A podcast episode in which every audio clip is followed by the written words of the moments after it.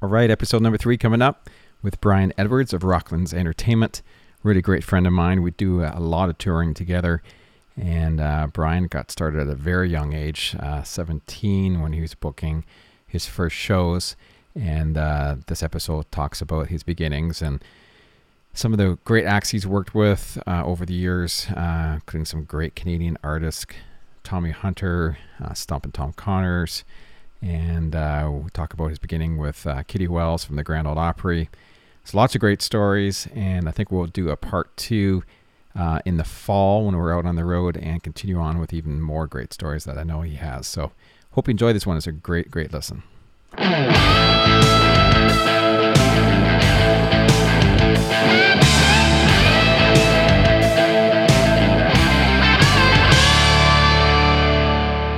All right, starting podcast number three. Very excited to have my very good friend, Mr. Brian Edwards from Rocklands Entertainment.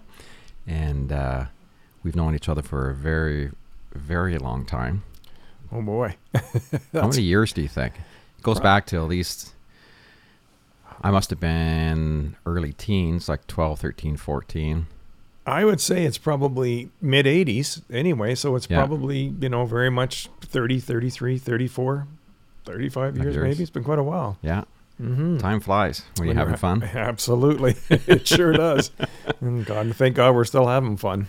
I know. That's the whole whole thing of it, right? Absolutely.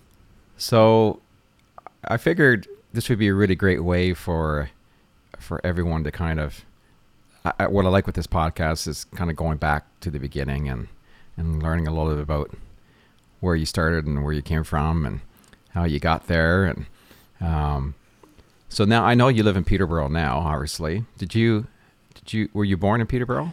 I was actually born on my grandmother's table in a little town called Cordova Mines, Ontario, which has a population of about 35 people, just a little east of Peterborough. So it was kind of, of course, I can't remember the experience, but I certainly remember hearing about it. And it was probably one of those things where the country doctor delivered every baby in those days, and I happened to be one of them, and I didn't make it to the hospital. Wow, Yeah. you don't hear that very often. I was trying to tell some relatives of mine the other day about that, and they couldn't believe it till they ch- checked it out. And I told them who the doctor was I had the uh, all the information that they provide when the baby was born. And they said, "Well, that was the guy that was doing it." And I said, "Well, that was him. Wow, what kind of table was it? A good old kitchen table, one of those ones right beside the wood stove." That's good. yeah, it was. It was uh, a good country upbringing, which I think, as you can attest to that, there's nothing wrong with that. No, no, no. I, I, I think that's it's really solid. I think it's it's kind of unusual for people to talk about growing up in the country now. When you talk to people, they don't quite get it. Well, I think, you know, if somebody says to you, what kind of started you or this or whatever you're doing, and I think, you know, my grandfather was a square dance caller back in the, in you know, in his day, and those are the days they had no microphones or anything. They just stood in the middle of the, the hall and just the fiddle player stood there and away they went. Yeah, So I was always fascinated by that because my dad became a square dance caller too. And one thing led to another. And, you know, when we lived in Peterborough, my mom and dad were there. Um, he drove transport truck too, as calling, well as calling square dances. And they'd go out and work with these different uh, local bands all the time. And of course, they'd end up back at our house. yeah, Well, you know, over the years, a lot of people ended up at our house, including a guy that I ended up working with for 25 years by the name of Stompin' Tom. I mean, Yeah. you know, the Peterborough roots came through, and I was always fascinated by music. I used to sing at the corner store for a nickel. I used to sing the old song "I Don't Want to Play House," and it was, uh, it was, it's. I still see the guy around town. He's a, he's a wonderful lacrosse player. He's in the lacrosse hockey, uh, lacrosse Hall of Fame, Yeah. and uh, he said to me, one of these days you got to come and sing me that song again. I've got a few nickels in my pocket. And I said, well, don't be surprised. I might just do that. So I guess if you want to say what kind of maybe triggered a few things, that kind of was the first interest I ever had. I mean, we had the music around the house. I liked it. My dad was calling square dances, which I had no interest in because and not only could I not call it square dance, but I couldn't square dance either. And you can't do one without, Without the the other. other, So yeah. you just kind of, you just decide that's not right. But you know, I always found it kind of interesting, and uh, it, uh, it it was fun because um, I knew the country music thing like there was no tomorrow. I was I was basically weaned on it. I mean, that's what we did. I mean, Yeah. my, it was at my grandmother's house or somebody's house. There was a guitar and a fiddle or something around. And I even took guitar lessons several times. It never amounted to anything, but I certainly had that. I was just going to ask you that. Did you ever play Oh. a musical instrument? at all? Well, I've still got the guitar in the basement, and I still every once in a while pick it up and say I can still do C, D, E, and F and all that sort of stuff. So I can still do a few things, but nothing, nothing to get excited about. Is there? I always wanted to ask you this. If there's an instrument, because you know you work so much in behind the scenes um, with all of these entertainers and and seeing all these shows, is there something that you've always thought in the back of your minds, I wish I could be that guitar player or that drummer, or probably not a drummer, but You're right there. God bless them. Um, no, you know, I, as much as I wanted to do that, there was a reason it wasn't clicking. Yeah. I tried and I tried and I would do everything I could. And, you know, I'd go to these guitar lessons and they'd have so much patience with me. And I know deep down inside they really wanted to say, look, yeah, you know, that's five bucks a week you're paying me. You'd far better off go out and, and buy something else with it because it isn't going anywhere. So I tried it two or three times. I even got an electric guitar once. I thought that's the problem. I need an electric guitar. I need to be able to turn this thing everything. up, fixes everything right up, turn it up, and away I go. But I just couldn't get into it. And I thought, you know, whatever I end up doing, if anything, which in those days I didn't know the first thing about what a music industry even was, let alone being part of it. yeah. I just, you know, thought, no, whatever I'm going to do, this is not going to be it. And which was fine. I kind of came to the conclusion that uh, I wasn't going to be a musician and kind of let it go with that. And It's either in you or it's not in you. yeah, that's exactly right. Yes. I tell you one thing, I certainly have a lot of respect and a lot of um, uh, uh, jealousy sometimes to see people be able to pick up an instrument and do it by ear and all. I shouldn't say the word jealousy, but it is when you're a kid, you, you want to play like everybody Yeah. else, obviously. And when you can see them pick these things up by ear, it just blows me away. You know, some of these artists I've worked with over the years, you know, say, well, play me the song once and I'll play it right back to you. And they can, Yeah. you know, and it, it's just amazing. Yeah, I, I- I, I like that. I still run into a lot of people where I'm amazed at their talent, even though I'm a player myself and can do a lot of those things. But there's some people who are just uber talented that you just can't believe how good they are. Well, you know, when you work with people like Graham Townsend or Frank Mills or any of these people, they probably couldn't read a note of music if they tried, but Yeah. they're probably some of the best musicians in the world. Yeah. And it's all by ear. And I think that's, you know, I, I just think that's a real God given talent and I, and I have a lot of respect for it. Matter of fact, I worked with a lot of situations I'm sure you have over the years where you, you put a chart in front of somebody, and if you ever have to improvise or move the chart, they're in big trouble Yeah. because they can't do anything but a chart. Yeah, because you get so used to staring at it, Exactly. you move it away. and they're done. Yeah. exactly. Exactly. I was working with a group, and the, the piano player, uh, their music blew off the stand, and they're playing music that they've played for years and years and years, over and over and over again, and they were lost. They couldn't play it, even Right. though they probably played the song a thousand times, exactly. and just couldn't couldn't do it. Well, I see. I, somebody told me one time, and not that I didn't know this, I wouldn't know how to read a chart either. But they often told me that if you can feel the music and play it by ear, it becomes across a lot more natural and a lot better. So I don't Yeah. know. You know, I've seen a lot of symphony orchestra up there, and they always looked a little uptight to me. And I kind of wonder if they took the charts away, maybe they'd be a lot better. I don't know. I mean, not saying they're not a good musician, but they don't look as relaxed as, you know, some of the Nashville players and those guys that Yeah. just do this stuff in their sleep. I was I always remember memorized all my stuff. I, I remember being in high school in the in the high school band, and we always used to have a what they call a stand partner. So you'd share music with the person next to you, and the girl next to me, she always used to carry the music, and uh, and usually after a few times playing, I just kind of I find myself just not even looking at it anymore because I would. That's how I learned when I was young. Just you memorize it, and then you've got it. Well, we were doing this little concert at some school somewhere, and, and she didn't show up, so I had no music. So, and I'm right in the front section of this stage band and playing the saxophone, and, and the uh, teacher came up and he just looks at me and says, "Where's your music?" I was like, "I, I don't have him. A stand partner has it." He says, "Well, what are you gonna do?" I was like, "I know it. I have no problem. I know it all." And he just gave me the look of death, and he sat there for every song. I, I know he was looking at his music and this all he did is stare at me, and I knew every single song and I knew every single note, and he never said a word to me after that. But yeah, he was mad, and but I I memorized it. But that's how I grew up learning how to do it. Well, it kind of reminds me of uh, working with Graham Townsend over the years. I remember them saying, you know, they they call him Greyhound. And it was one take Graham. He'd go in and say, "Play me that song," and they'd play it. and He'd do his part and go home. And they'd say, "How can he do that?" Well, uh, well, one of the problems in his particular case, he was you know legally blind, but Yeah. on top of that, he had a wonderful ear that could do that. And a lot of people can memorize it or play it by ear. And I think it's I, I just think it's I, I I had a piano player one time that I wanted to work this tour we we're doing with the Von Trapp children, Yeah, and he had all these charts to read, and he couldn't do that, and he was a, a by ear player, Yeah. and he got so uptight having to read these charts. He says, "Well, take the charts away and play it the way you know it." yeah, He says, but I can't. And I said, why? Because he said, I don't know that music. I can't do that. And I said, well, let them sing it for you and you play it. He said, well, I don't play by ear like that. And I thought, well, that's, I didn't know there was a selected play by ear. And you thought you played by ear, you didn't. Yeah. But there is. There's certain people that can only play certain things. Yeah. So, I mean, I thought, doe a deer, a female deer shouldn't be too hard in the key of C, you know. But what do I know? I didn't even get the piano, I didn't get the guitar lesson in. So, you know.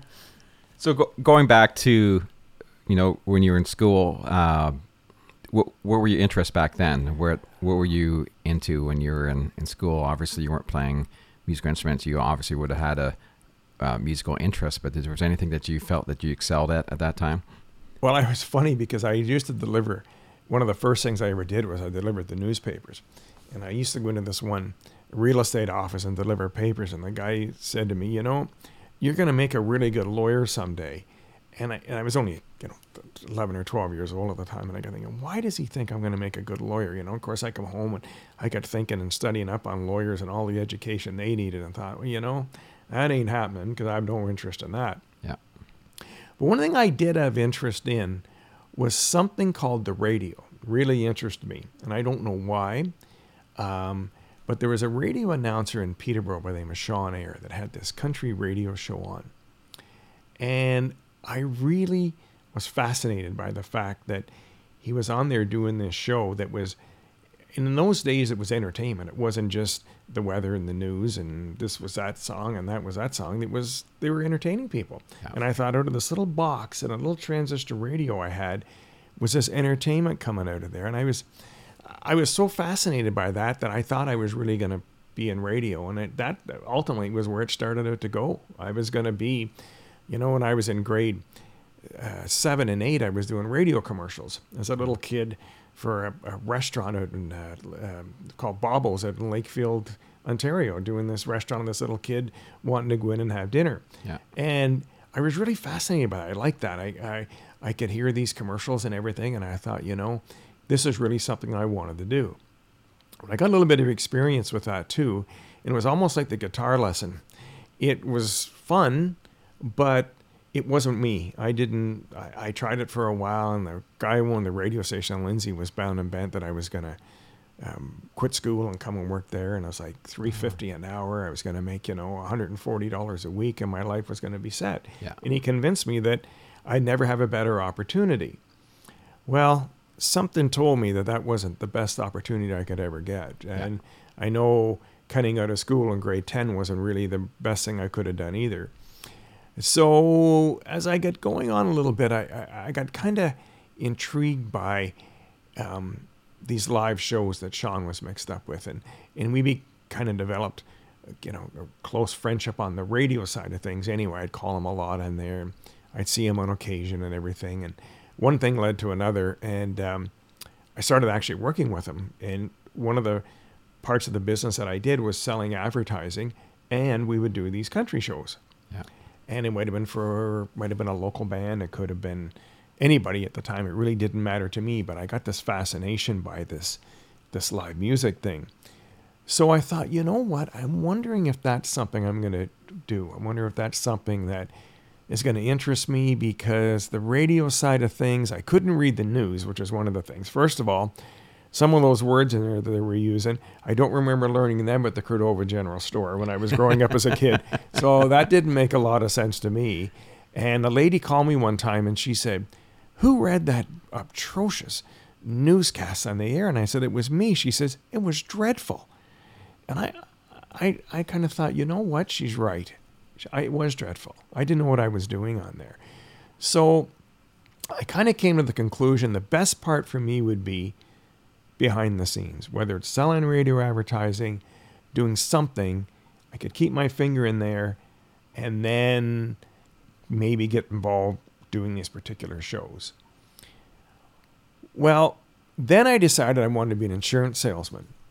So I thought, there's what I need to be. I need to sell life insurance. That'd be the greatest thing I could ever do. Yeah. Took the exam, went down there, seven, 18 years old, walked in the place, and the guy said, um, um, What kind of money are you making?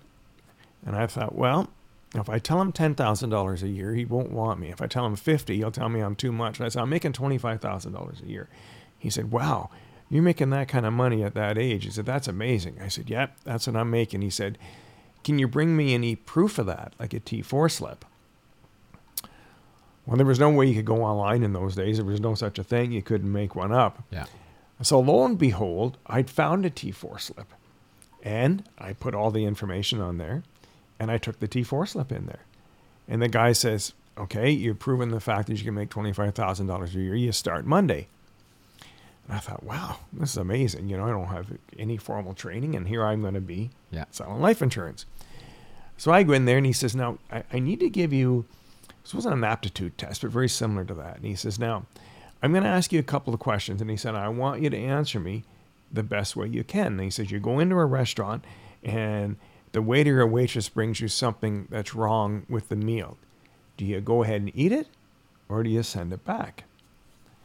And I said, Well, I'd probably eat it. Wrong. And he says, That's the first mistake. And I thought, Oh, God, a good start. so then he said, Now, if you were selling insurance, how would you feel about selling your family insurance, your your your friends and everybody insurance because they would be some of your best clients. How would you feel with that? And I said, I'd be petrified with that because I would never want anybody to be mad at something I was doing. I would never be able to do that. Wrong. So I thought, oh God. So the third question had something to do with how I felt about being a member of service clubs. Well, that about fit in the same category as sending the meal back. That didn't work very good for me either. Yeah. So out of the three questions he asked me, I got the three questions 100% wrong, but yet he said I could still start there. So I come home and I thought about it all and I thought, you know what? This poor guy thinks I'm worth 500 bucks a week. I'm 18 years old. Something not right here. And my heart said, that's not the direction to go. I went back up, handed in my little card that he gave me, a business card up in the whole bed. I handed them back and said, you know what? I'd rather go back pulling weeds and or picking strawberries because that's basically where I felt I should be because I didn't want any part of that whatsoever. Yeah. So, as anything in life, things happen because of a mistake. First of all, I was a mistake, so that, that was easy. And the second thing was getting in the music business was kind of a mistake too because I was working with um, with Sean Air at the time, and and in those days, the musicians union ruled the roost. Yeah. If they don't like you, you're going to hire a live band, and they do this thing called blackball you or blacklist you, or whatever the case happened to be, and you couldn't do it. I mean, they would they would tell you if it was a union band, even in a place like Peterborough. I mean, my God, any band that was in there, they had to be a member of the union. Yeah. Well, it was a big union town. General Electric, um, Quaker Oats, and a number of other big industry companies were there, and everybody was union. I mean, GE hired 9,000 people in that little town, so and everybody was unionized. That's just the way it was. So, one thing they did not like was disc jockeys. They hated disc jockeys. The, The union, union, yeah. oh God, if you were a disc jockey, you couldn't have nothing to do with live music whatsoever. You could play music, Yeah. but they did not want a disc jockey. And the theory was behind this, strangely enough, is they didn't want the disc jockey having a better inside edge at promoting and what they were doing on the air because the average agent, manager, promoter couldn't do that. Yeah. So they wouldn't let you do it. Wow. So Sean came up with this idea and said, "Listen, we really need to get a booking license here, and I can't get it."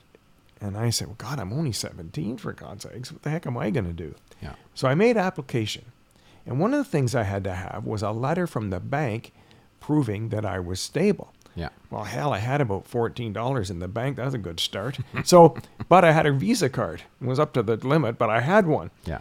So I said to this bank manager, reminded me of of um, the guy that used to play in Herbie and the Love Bug, uh, Dean. Uh, um, can't think of his last name. But he was a he was an actor. He, he looked like this guy. Yeah. Fascinated me. So I in and said, look, it, I'm only 17. I've applied to get this booking license, and I need to have a letter of support from a bank. So he looked up the accounts and he said, well, he says you've got a $700 credit card and that's got $700 spent on it. He said, You got $14 in this account.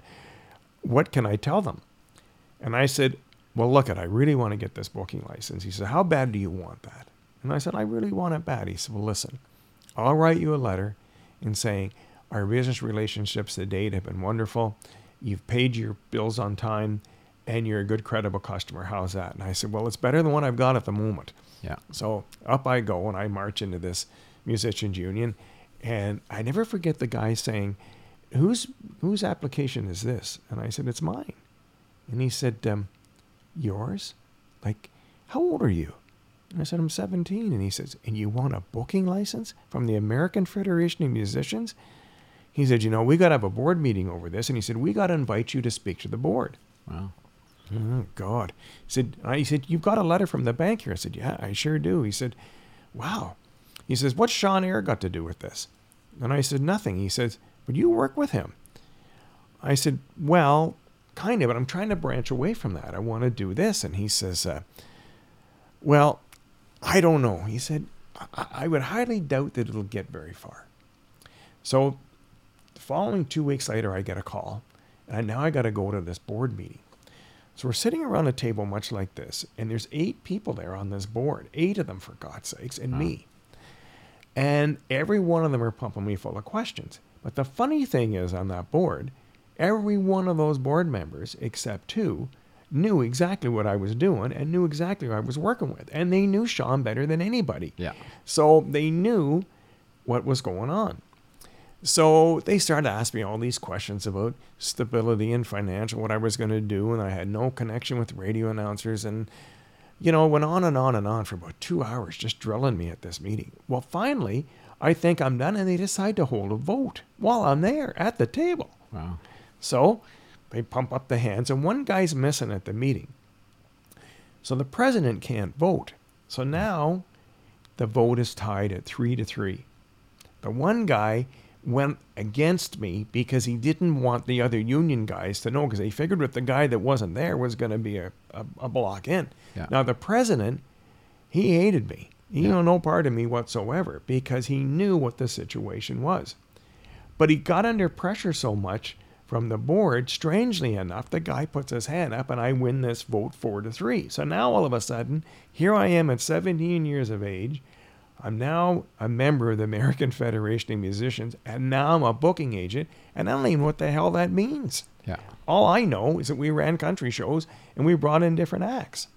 So it was quite a thing. I had, you know, had to go through and get union contracts made up, and I had to go through a union shop to get them done. We couldn't just go to a local print shop; they had to be done by with the union stamp, Stamp, on them yeah. and the whole bit. So we get through all of that, and now I'm in, I'm still in high school. So I'm I'm appointed on the city council, uh, not the city council, but the school council. I'm not even voted on the thing. The guy, one of the teachers likes me so much, he puts me on the student council. and I'm in charge of entertainment. Now, now, here I am. I'm used to listening to Kitty Wells and Hank Snow and Wilf Carter and Stompin' Tom, and here I am putting together the school formal. That was fun. Yeah. But the funny part about it is the school council booked two shows from me. And that was the first two shows I did as a licensed 17 year old booking agent. Wow. The high school Friday night dance and the formal. And I picked this old 70s rock and roll group to do the formal, and the people well, killed me, but I liked it. Yeah. I mean, I went, I had a great time. But so those are the first two things that kind of were done as a licensed booking agent. And I had the plaque for the wall, and it still hangs up on the wall. 38 years later, it's still up there, not dusty or anything. It's just right there. So, and nowadays, I mean, the license means absolutely nothing. It didn't mean anything then. No. But it, Procedure. Well, and you know, when you booked a lot of bands, and especially in Toronto, I mean, you had to file these contracts in the union. Dues would come out for four dollars and thirty cents, and all this stuff, and it really meant absolutely nothing. But supposedly, they were the governing body too, and I'll get into a little bit more how much they helped me in my career as we go on a little bit later, Yeah. because it come back to kind of bite me with this four to three vote. It kind of had its little Waterloo up the line a little bit that that uh, it didn't quite turn out to be the the greatest thing I thought. But just as a token of of uh, memories, every year I send my hundred dollar check in, and up until two years ago, I had to send a certified check, and they wouldn't even accept a check from their one of their fellow brothers. It Wow. had to be a certified check. And after how many years? Thirty six. Wow. They finally changed that I can send a check. So it was like, you know, I'd go down to the bank with this thing and I think to myself, I just regret doing this, but I respect how it all started. Yeah. And for the hundred bucks a year, if anybody ever asks me, am I a licensed booking agent, I can say, yes, I am. Yeah. And so So back in the high school when they you did those first two shows when your teacher pointed you and you got assigned, did they know you were a licensed booking agent at that time or you had just did it and no one really knew? they didn't really know that, but the guy that I that in town that was kind of the Mr. Entertainment guy, he had four or five of these rock groups going around. I called them rock groups. I mean, they were they weren't anything like we've got today. They're kind of like April Wine type cover Yeah. bands and all that sort of stuff. Um, he knew I had it because he was a little bit worried because he was the only guy in town that had one. Oh.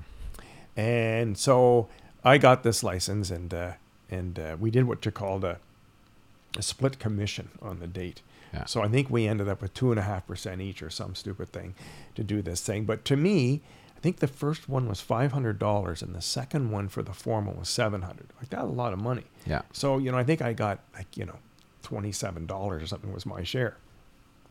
I only had fourteen, remember? Yeah. So now I've got twenty seven more. So I was really You almost up. doubled your money. I almost doubled my money.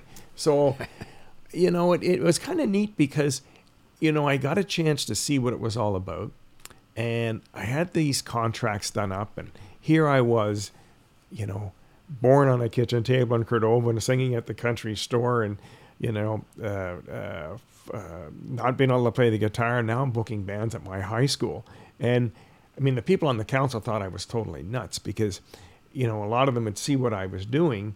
The old saying is, I was country when country wasn't cool. Well, I, Yeah. well, I was. Yeah, I'm here. I am going to high school, and they're doing all kinds of stuff and Bay City Rollers and all that stuff. And here I am, you know, listening to you know all this old country stuff. But yet, I had this booking license now, and the world was going to be on fire. And I was, I was uh, ready to go, just tackle the whole world. But the problem is, I was ready, but the world wasn't ready. That was the problem. So I was a little wee tadpole in a big, big fish pond. So I had to had to, had to learn that real quick. Yeah, because there would have been probably a lot of a lot of agents back then. Oh, Yeah. well, there wasn't. Every little town you went to had a had a union. Yeah. Peterborough had a union. Belleville had a union. Oshawa had one. Kingston, they all had them. Yeah. So, and it was big stuff. I mean, any of these local bands that were doing these local nightclubs, they were all union members. Only because the the cities that, that they were in were very unionized. Every Yeah. place had a union. Whether it was a cheese shop or whatever it was, you were part of some union. So, you know, uh, I would run into these people every once in a while, these people on that board. Someone would whisper to me, you know, over my dead body, would they not give it to you? And on the other side of the coin, there was some people would say, I know what you're doing and you shouldn't be doing it because I was still selling radio advertising, Yeah. still in that mix completely, and booking, you know, things at the a local bar in uh, in Peterborough for like six hundred dollars a week. That's Yeah. what they were getting a week, not Yeah. like a night. Right, it was a week. So, and you'd make your sixty dollars commission, and you'd have to go sit in the bar from nine to one the first night to see how things went, and then you'd go out to a different bar the next night, and you'd sit there nine to one, and then you'd listen to them complain about hotel accommodations or whatever the case happened to be. So, it, you know, that was it was it was something I would never, ever, ever wish I didn't have. And I wished a lot more people had that experience because it's important to start things from the bottom and go up. Yeah. It's like moving into a mansion after you're living in a one room apartment. You should never do that. There's No. a lot of steps in between there you should have. And I think that uh, I would never trade it for anything because for many, many, many years I ended up booking a lot of skunky old bars and a lot of places that were pretty scary looking spots. I mean, some of those ones in Northern Ontario, let me tell you, there were some dandies Yeah. and it was it was good for me because I could see a side of the business that I knew I wanted to get out of real fast. No matter how I had to get out of it, I wanted out of it because I knew it was killing me too. I mean, I was so, you know, I was, uh, you know, I, I would we would book the bands in some of these places, and in the one in Peterborough, heck, I was the disc jockey on top of that, and I was doing their promotion at the same time. So good job and selling tickets at the local arena for a hockey game because I needed the money. Oh yeah. I mean, one of the things I learned real quickly was that you don't go too far without the money. If the money in there, you ain't going. No. Because nobody wants to deal with somebody that doesn't have any money, especially in this business. Yeah. Because usually, if they have no money when you start, they ain't got a hell of a lot left when you're finished. No. So you either get it then or you're not going to get it. And I didn't have any money. I just, I just, I didn't have any, and um, I just had to just do whatever I had to do to survive. And whatever it was, I was determined to do it. Yeah. Just like a hustle, you just had to hustle, uh, do what you could in a way. Well, and I think the thing, yeah, I think the thing is that's interesting is that up until this day, we're not known as a business that's necessarily legit, for one thing, or a lot of credibility. So you still fight it even today. You still fight this shady side of the business that everybody. It's like uh, if you're in the entertainment business, you're not a lot different than a circus act or anything like that. You Yeah. enter that same category. Well, there's still a lot of shady people in the business. Well, there is, and why that still exists today is is you know unbeknownst to me, but it Yeah. does, and it, it existed a lot back in the back in the '80s, especially. Yeah. It was uh, it was really, you know, it, it, it- was just something that I never knew people hated so many people so much. But then I seen nobody was getting paid. Like it would be, I remember people telling me at these clubs that the club owner, if they didn't have a good night stuff, they'd have to literally take a gun or a hammer and to get paid. And Yeah. it was all cash in those days. And nine times out of ten, it was one dollar bills. That's what they were bringing into those bars on a Saturday night. The drafts were a buck and a half, and they'd be paying these people off. In and a lot of times they didn't get paid. and had to get pretty vicious. I And, was that- and that's still happening now. I just Oh, heard of a story just like a couple days ago from a group I was working with, and they just did a show in New York with a pretty big agent, promoter, um, and I think they were like a six thousand guarantee at the end of the night. He got a check for seventeen hundred dollars, well. and that was it. And they were trying to get the rest, and he was like, "Well, that's what it is." Well, it's funny, and I'm going to touch wood as we speak. Out of 39 years this coming Wednesday, I've never, ever, ever been beaten for a nickel. I've got the money, Yeah. but it was hard sometimes, but I got it. And I'm very thankful for that. But I've also learned that if you're ever going to be aggressive at something, that's where the aggressiveness has to start. Yeah. Because whether we like it or whether we don't, whether there's glamour, whether there's lights, cameras, microphone, stage, screaming people, fancy catering, whatever this business happens to be labeled as, it's still a business. Yeah. And I think once you start chasing it, if you don't get it, you'll never stop chasing it. You'll never you'll never you'll never catch up. We And you- know we know someone. Uh, we both know. I'm not going to mention the person's name that deals with a an agent that is not too uh, reputable. Um, Yeah. that's been chasing, and you keep thinking the next show is going to make up for it, and it never ever makes up for it. When I look at it this way, I, and you know, as we get going on in here, you know, we can, you know, there's there's interesting stories that, um, whether you, anybody knows who they who the people are, whether they don't, the stories are not new, they're not fresh, they're never going to end. It's Yeah. all happening, and I think that uh, one of the things I learned over the years is that it is a business and it's a very serious business, and the more credible credible you can become the more longevity you will have. And the more, there's nothing worse than dealing with somebody that you don't know at the end of the trip whether you're going to get your money Yeah.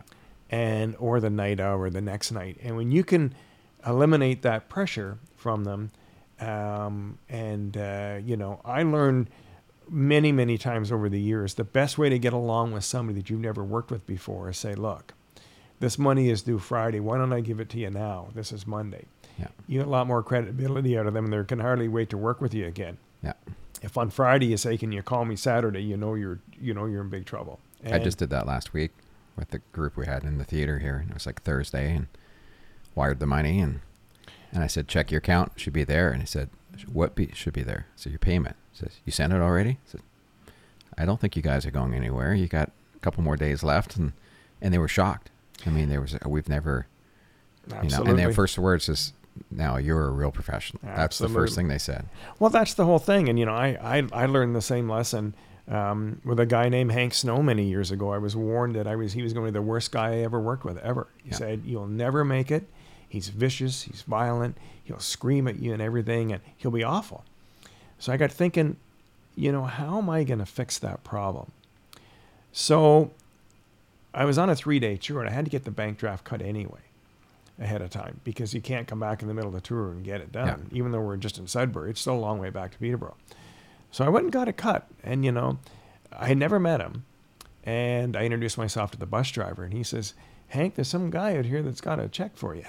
And his name was Brian, I think. So Hank come up and, and he said, uh, Hank Snow. I said, Brian Edwards, how are you? He says, I'm great. He says, what kind of check have you got for me? And I said, I've got the payment. And he said, what payment? And I said, for the show. And he says, I haven't started yet. And I said, well, and I'm, I feel the same way. You've come all the way from Nashville. You were in Sudbury, for God's sake. Where the hell are you going? You know, Yeah. you're here. So I said, it's far better for me to get this out of the way. And even in his ripe old age, he said, nobody's ever done that before. And I said, well, I'd rather introduce myself to you on a good note than you have to look at me for three days and wondering whether you're going to get the money or not. And keep saying, here comes that promoter. He's one of those shady guys. I know by looking at him. Yeah. He's only 19 years of age, and this guy's buying me. What's wrong with my age? And why did he ever deal with a guy like this? Now, I'm in control. He's now got that money. Hank, would you mind doing a couple radio interviews tomorrow? What's he going to say? No. Mm-hmm. He's going to say, for you, I'll do whatever you want to do. Yeah. And that's how it starts. And you just said you've learned the same thing over the years that when you start off things with people, not only showing them that you're financially able to deal with it, but everything else goes along with it. When they're here, they're treated well, eh, or on the road, wherever it happens to be. We don't have to lay out caviar and all that sort of stuff. Just No. treat them nice. Treat them like human beings. Yeah. And try to be nice to them and everything else. And I think that in the long run, you can win. And I, I don't know. I, I I've always found that's been the been been the key. Yeah. know? And, and the end result is that the audience wins. Well, that's what I was. the ones who bought the tickets and Well, I was just going to say, you know, if I ever had to put anything into priority, even today, I've got a, I've got a list of priorities in this industry, and number one priority for many, many, many years. And without this priority, we all have nothing. And that's the people that put out the money. And a lot of people don't think of those people. It happens to be the audience. Yeah. They're number one, as far as I'm concerned. And um, you try to treat them with respect, give them a fair show for the money, and not be afraid of them. Yeah. Like, they don't know who I am, but standing out there, if somebody's got a problem where they want to, most times they want to tell you how much they enjoyed themselves. You should never be afraid to do that. yeah. Um, I remember, you know, we were on a tour one time down in um, Florida. I was working with this actor I never worked before, but I went to see the show, and the guy says, "Great, come on backstage. We're going to hang out during the intermission." I said, "Are you crazy? I didn't come over all this way to see this show to hang out backstage. I want to be out there with those people. Yeah. Why would you want to be out with them?" I said, "Well, first of all, it's always nice to hear what they thought of the show, being they paid the money, and second of all, I get to know who this audience is." If I'm not out there, I don't know who the heck they are. No. He says, God, man, you're weird. And I said, Well, I'm weird, but I don't know any other way to do it. I mean, if you treat the audience great and you treat the entertainers great, you can't go wrong No. because you can last for as long as you want without because the audience begins to know you you you you respect them and feel for them and it's the same with the artist you know and i think i don't want to say it's frustrating to me because it isn't because I, I i mean it's a big industry here we all survive whether Yeah. you're a boxing promoter golf promoter hockey promoter whatever the heck you happen to be or you're a circus or if you promote new country old country ballet whatever you promote it's a big industry here. And we all have a space in here and i think that when you see people that have lasted a long time they last a long time for a reason. Usually not because they didn't pay anybody or because they were nasty to somebody or treated the audience horribly. All those things usually are intact or they don't make it. It's like and you know i i, I just think that if more people i wish there was a course that could be taught and i'm not sure there is. Yeah. because the old saying is there's an old country song if you can't feel it it ain't there. Yeah. and it's true.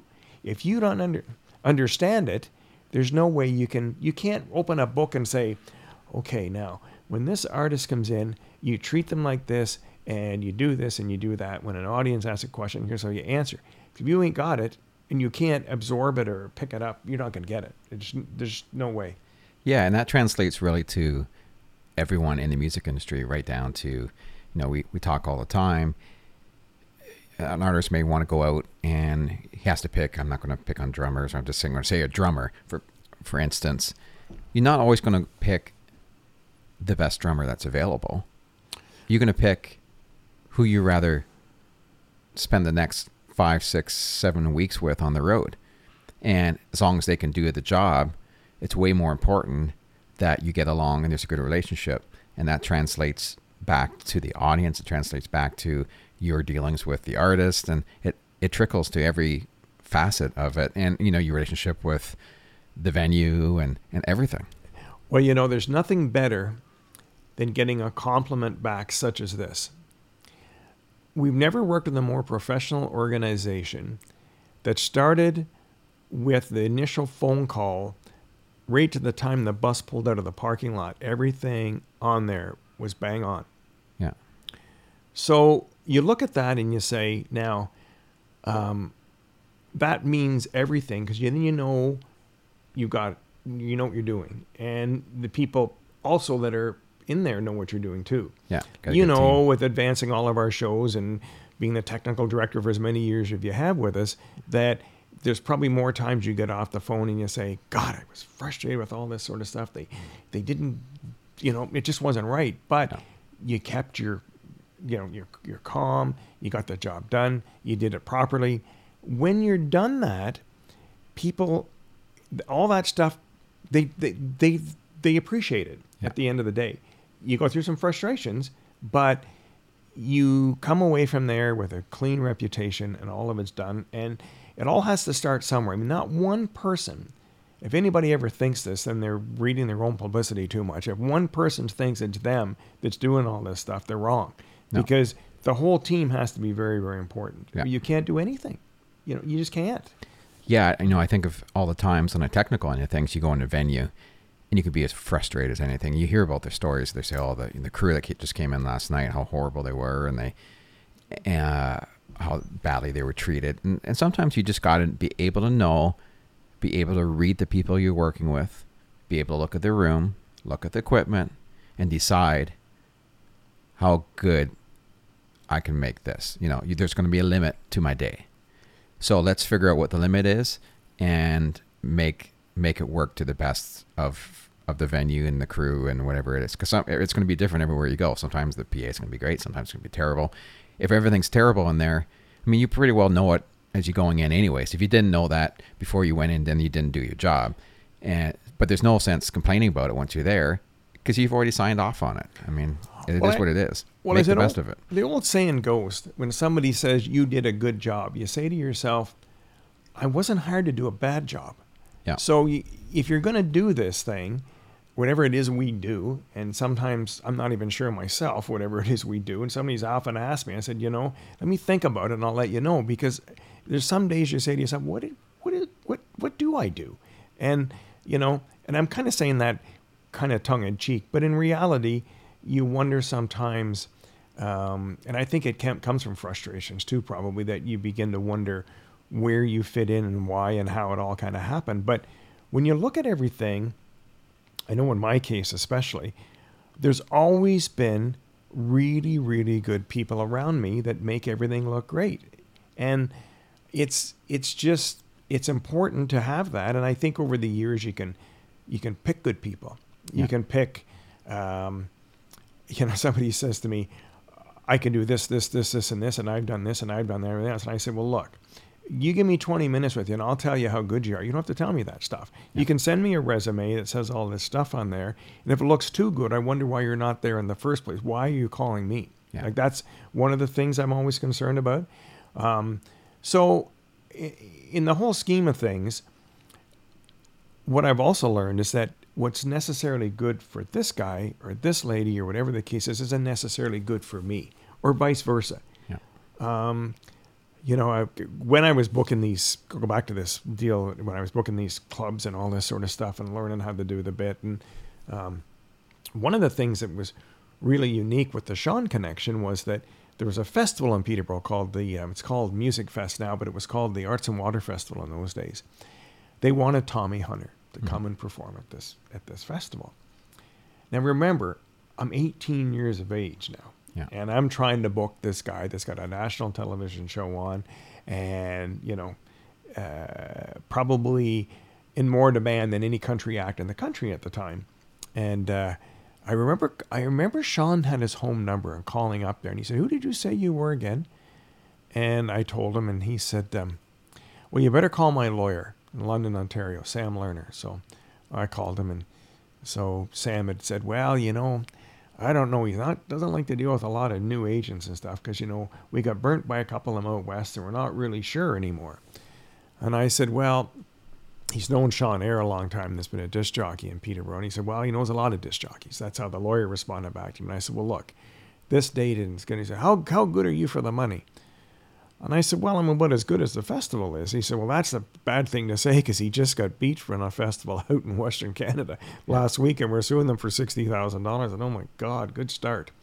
I said, well, I'll tell you this much. I know the city backs the festival. And I said, whatever we can do to make Tommy comfortable, we'll make it happen. Well, I don't know. I'll get back to you. So I'm waiting and waiting and waiting. Well, finally, I got a hold of him again. He said, Yeah, yeah, I've been trying to get Tommy. He says, Well, look, it, we'll do it. And he gave me the price. And he says, Before he goes on that stage, I want that certified check in his hands, or he's not going to even get out of the car. No problem. Now, remember, my experience at this stage of the game, if I got a $1,000 on that contract, it was a big deal. Yeah. Well, now here we go. Now we're going into this next level all of a sudden. So we get the date all signed up, and I send the deposit through and the whole bit, which in those days, thank God, they did things like a business, like we should all be doing today, but that necessarily isn't the case. There was an actual contract, and somebody actually signed it, and a deposit actually took place that day, and everybody read those contracts and paid attention to them, which was kind of neat. So quite a quite a novelty. So we got that all done, and uh, now it's show day. So now here we are. We come in there, and uh, so I see Tommy pull up, and I go over to the car, and he says, um, "I want to see the guy that booked me here on this date." And I said, "Well, it was me." And he says, "It can't be you. It must have been your father." And I said, "No, it was me." He said, "How old are you?" And I said, "I'm going to be 18 in two weeks." He says, "You're 17 years of age, and you're booking me on a show like this?" And I said, "And here's the money." And he looked at me and he says, I still don't believe it was you. I couldn't be you. So the show got all done and, and I gave him my invoice for my commission. So he said, Now who is this payable to? Your dad? And I said, He couldn't get it through his head that it was me. And I said, No, no, it's me. And I said, Here's the name of the company. And he said, I can't believe that you, at your age, are booking a show like me. And not only have you got it booked, and everything was right. So that kind of opened up things now to a level I'd never seen before. Yeah. And I rather liked it because it took a heck of a lot of booking bands in a club for a month at a time to make up for what this check was. It was a big deal for me. Yeah. So now I could actually go down to the bank and say, hey, look, remember that letter you wrote?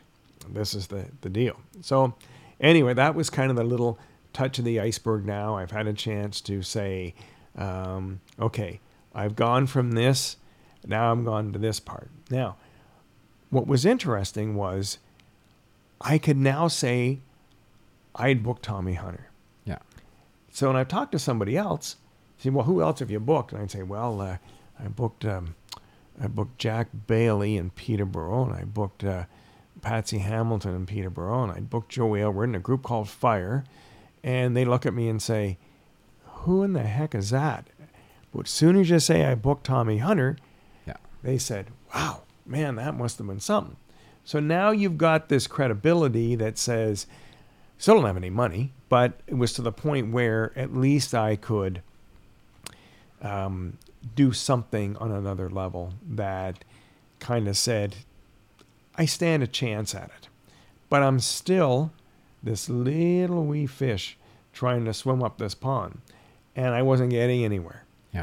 Yeah. So I thought, well, what I'm going to try to do now is I'll get a hold of my buddy, and I knew him from years ago in Toronto, named David Peaver. Now, David was an agent at the time that looked after a group called Canadian Zephyr, and he discovered a guy named Harold McIntyre. Yeah.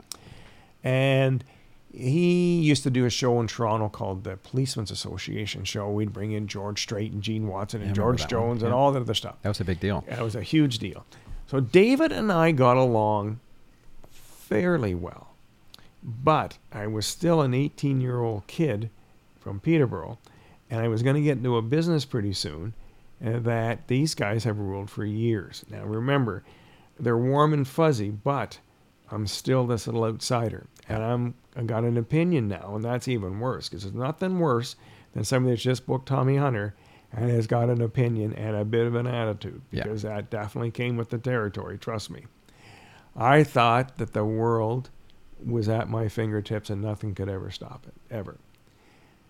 So thank God for a guy like David that could bring me down to where I needed to be brought down to rather quickly because um, I needed to be brought down, and I knew that.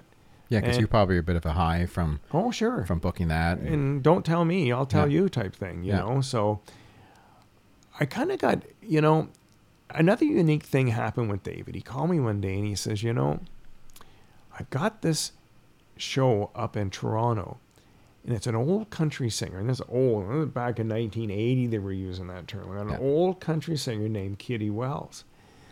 And I said to Sean, man, this would be great. And my mom used to rock me to sleep singing, How Far Is Heaven, for God's sakes. I mm-hmm. know that song like the back of my hand. And I said, you know, we should take a shot on that thing. So David and I, strangely enough, became agents together. But in this case, we had to, David kind of act as a broker. And he sold us the show, I think, for $2,000 or something. It wasn't a lot of money. But we'd put this show on the Lindsay Exhibition Grounds. And for some strange reason, I clicked with her husband, Johnny Wright. I don't know why, yeah. but I did. And again, I'm this 18 year old. And I think the fact of anybody in any business, especially in the business that they're in, if anybody at 18 years old had an interest in people that were in their 70s, that's a pretty big thing. Yeah. That doesn't happen. And I'm sure it doesn't happen today much either. So he had said, um, I wish you guys would bring us up to Canada sometime. And I said, We will. And he said, No, you're like all the other agents. You never will. But he liked me because we made a poster up and I put his name on the poster. Oh. And I think he was so thrilled that I put the name Johnny Wright and Bobby Wright on a poster, and nobody else did. They Yeah. called it the Kitty Wells Show. He was smart enough to know she was the draw, but they were the show. Yeah. The three of them were. So, anyway, one thing leads to another. And the next year, we bring them into Bobcaygeon, and it's even bigger. Well, we meet again. I'm sure it almost as if we never met before. But I'll tell you one thing he did remember. He remembered the fact that I knew to put his name on stuff.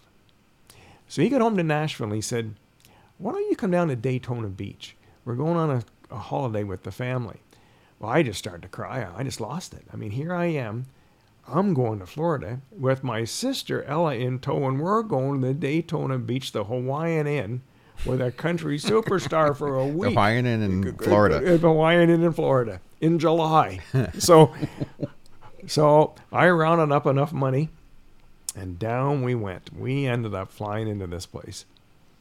So, here I am. I, I haven't got again. I, could, I keep bringing this money part up because it was actually funny. Uh, Here I am down at Daytona Beach, and we're having a ball, playing water volleyball and drinking pina coladas out by the pool. I mean, it was great. I was in my glory. Yeah. You know, when you're supposed to be allowed to be drinking at that age, but we certainly managed to get a few in us. So he asked me for breakfast one morning, and a strange thing happened to me that turned my life around completely. He said, I want you to represent us in Canada. I looked over at him and I, I was just starstruck, and I said, Yes, I'd be, I'm all over this. I never went out of Peterborough, for God's sakes, other than a trip to Florida, let alone going across Canada. So he says, and I got this, I got this date in Moncton, New Brunswick at a, at a nightclub called the Urban Corral. And he says, now we're doing two nights in there. He says, I'll give you this date, and can you get a few tie-in dates to go with it? I said, well, I'm sure, no problem. Yeah. So all the confidence in the world, you know.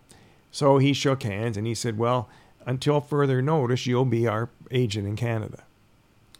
So I come home and I didn't know what the heck I'd got myself into, but it sounded intriguing to me. And I thought, first Tommy Hunter, and now we're booking an act from the Grand Ole Opry in Nashville. I mean, my God, what else can be better than this? So I went to work on this thing, and we ended up doing 28 dates in a row that ended in Calgary, Alberta. That started with a little thing, and I was in places I'd never been in in my life. I in those days you didn't look things up on the internet. You got No. on directory assistant, and you got to hold all the nightclubs you could find because she'd do anything, no matter where it was. If there was a dollar involved and kept the band working, Johnny'd do it. Yeah. So that's where that education comes with me. So we did 28 days. I mean, it was just That's huge. whew, Yeah. I was on the road for a month Yeah. living on that bus. That's how much I like. Bu- that's why I like buses so much.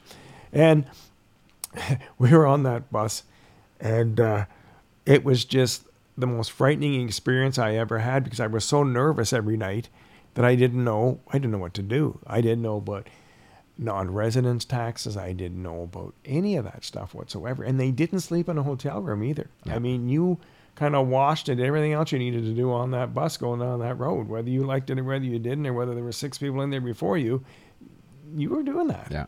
And I kind of grew up where that didn't happen in my world at home. That Yeah. wasn't something we did. You know, it was kind of all new to me. And, you know, seeing people in the morning, first thing that you kind of had visions of that you didn't quite have the same vision of at that time of night, you know, it was just all kind of unique to me. So we did that tour and I got off of that thing and I I don't know what I didn't know what to think. So shortly after that, I, I I really thought that you know I needed to kind of make a decision now. Now I'm getting close to 19. I'm not living at home at this time. I'm out on my own. Um, the agency's somewhat going. I'm not sure whether I'm an agent, am I a promoter, and I'm a manager, and I'm a merchandise salesman, and I, ho- do I book hotels? Do I what, what what what do I do? So I thought, you know, I don't like this label of being I'm an agent. I don't like that because I so wasn't I wasn't an agent. I was I would I, I was a promote. I don't know what I don't know. I don't know what I was. I Yeah. was somebody that put shows together. I mean, I had a license from the called me an agent, but I didn't know that's what I was or not. So I thought, well, I carried on a little bit longer, and I thought it would be a big thing to really dive in. So a lady named Charly McClain had a number one oh. song on the radio at the time. And my buddy Doug Nobes at the Memorial Center in Peterborough had hired me to come in and work the hockey games. And, and Doug and I clicked real well. We were both from Cordova. So Yeah. that was a small world. I mean, so Doug knew a lot of the family, and I knew him, and he knew Sean quite well. So we were, you know, we were talking one day, and he would tell me about the business in the old days and working with a lot of these acts like Liberace and all these people. And I was quite fascinated by all that. So I'd always liked Gene Watson and I liked Charly McClain. I don't know why. Charly had some big records out. Yeah. She was the flavor of the day. She was great. And I loved Gene Watson. Just thought he was the be all and end all. So I decided to go out and I would buy a show from Nashville. Now here I am. My credibilities now. I booked Kitty Wells and I booked Tommy Hunter. Well, there's the two right there in the front window. So now I'm going to book Gene Watson. I'm going to take Charly McClain out. So I booked them for four days. We do Sudbury, Sault Ste. Marie, North Bay, and Peterborough. And I had committed about 60,000 US, at which, I mean, there's no, I mean, there's no way I had that kind of money. Yeah. But I thought that didn't matter. It would, it would no matter what you did, it was going to work. Yeah. So we put them out and on sale and everything. And you know, as we got closer and closer and closer to the date, it's something that wasn't happening. It was called people buying tickets. And in those days, the rule of thumb was if you sold a thousand tickets beforehand, you'd sell a thousand at the door. Yeah. 50 50, no matter what, no matter who you had in there. So Peterborough was fine. I mean, I think we actually had a thousand people here, which was big. Yeah. At 1750 a ticket or 1850 or wherever it was. That was, that was that was a big deal. Yeah. But there was a problem with the other three. We weren't quite at that stage. So using the little theory I learned, I thought, well, if this buy one get one type of thing at the door comes true, then I'm going to be fine. We're gonna we're gonna be no problem. We'll at least make we'll at least break even.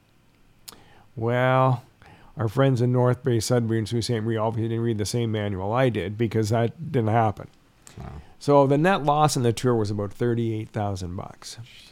So at the time, I was living with Sean Air and his wife Donna, who uh, certainly taught me everything in life. But they were they were very um, gracious and wonderful people, and they were able to co-sign a loan for me in those days for thirty-eight grand at twenty-three and a half percent interest Wow.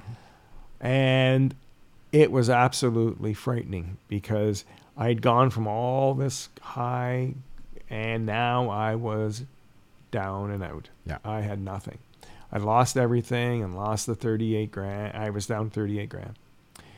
So I was able to deal and keep going with these little shows I was doing and everything and at least pay the interest on the loan. I could get that part done. And going back, you still you paid the act. The acts got paid. Yeah. Yep, they did. Nobody would ever see that because I knew if that ever happened once. In those days, they didn't give you a third, fourth, fifth, sixth, seventh, eight, nine, ten chance to let you keep No. digging the hole deeper.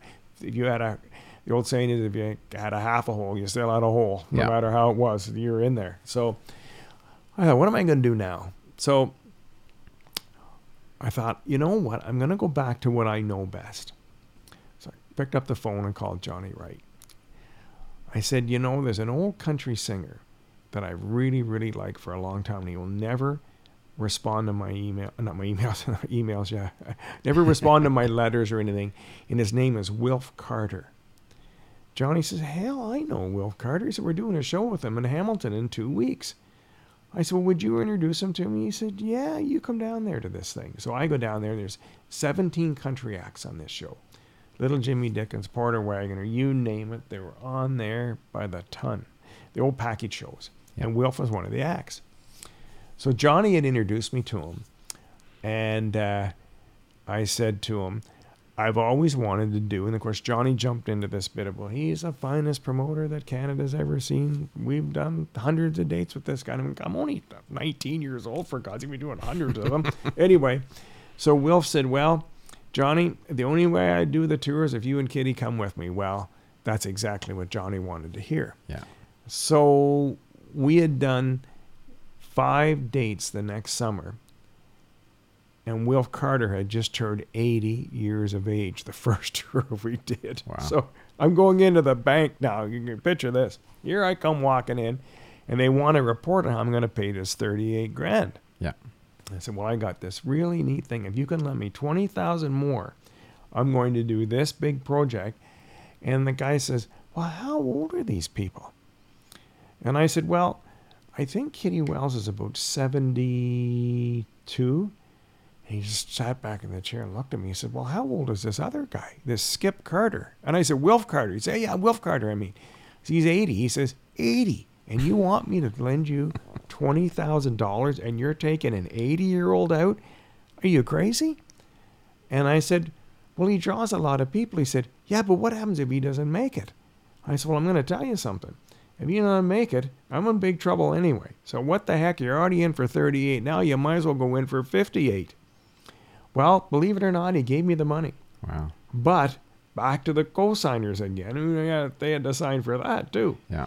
So we went and did that tour, and in five days, I'd made enough money to pay the twenty thousand back and the thirty-eight grand that we had outstanding. Wow. That's great. So when I when I have his picture above my head every day and it says "Have a nice day, Wilf Carter," I do have a nice day because thanks to him and Johnny and Kitty on the road there, that tour paid off everything, Yeah. and it was just it was just something that um, it was almost as if this gift had come down and sat in my lap and said, "Here you go again, making a mistake, and it's paying off."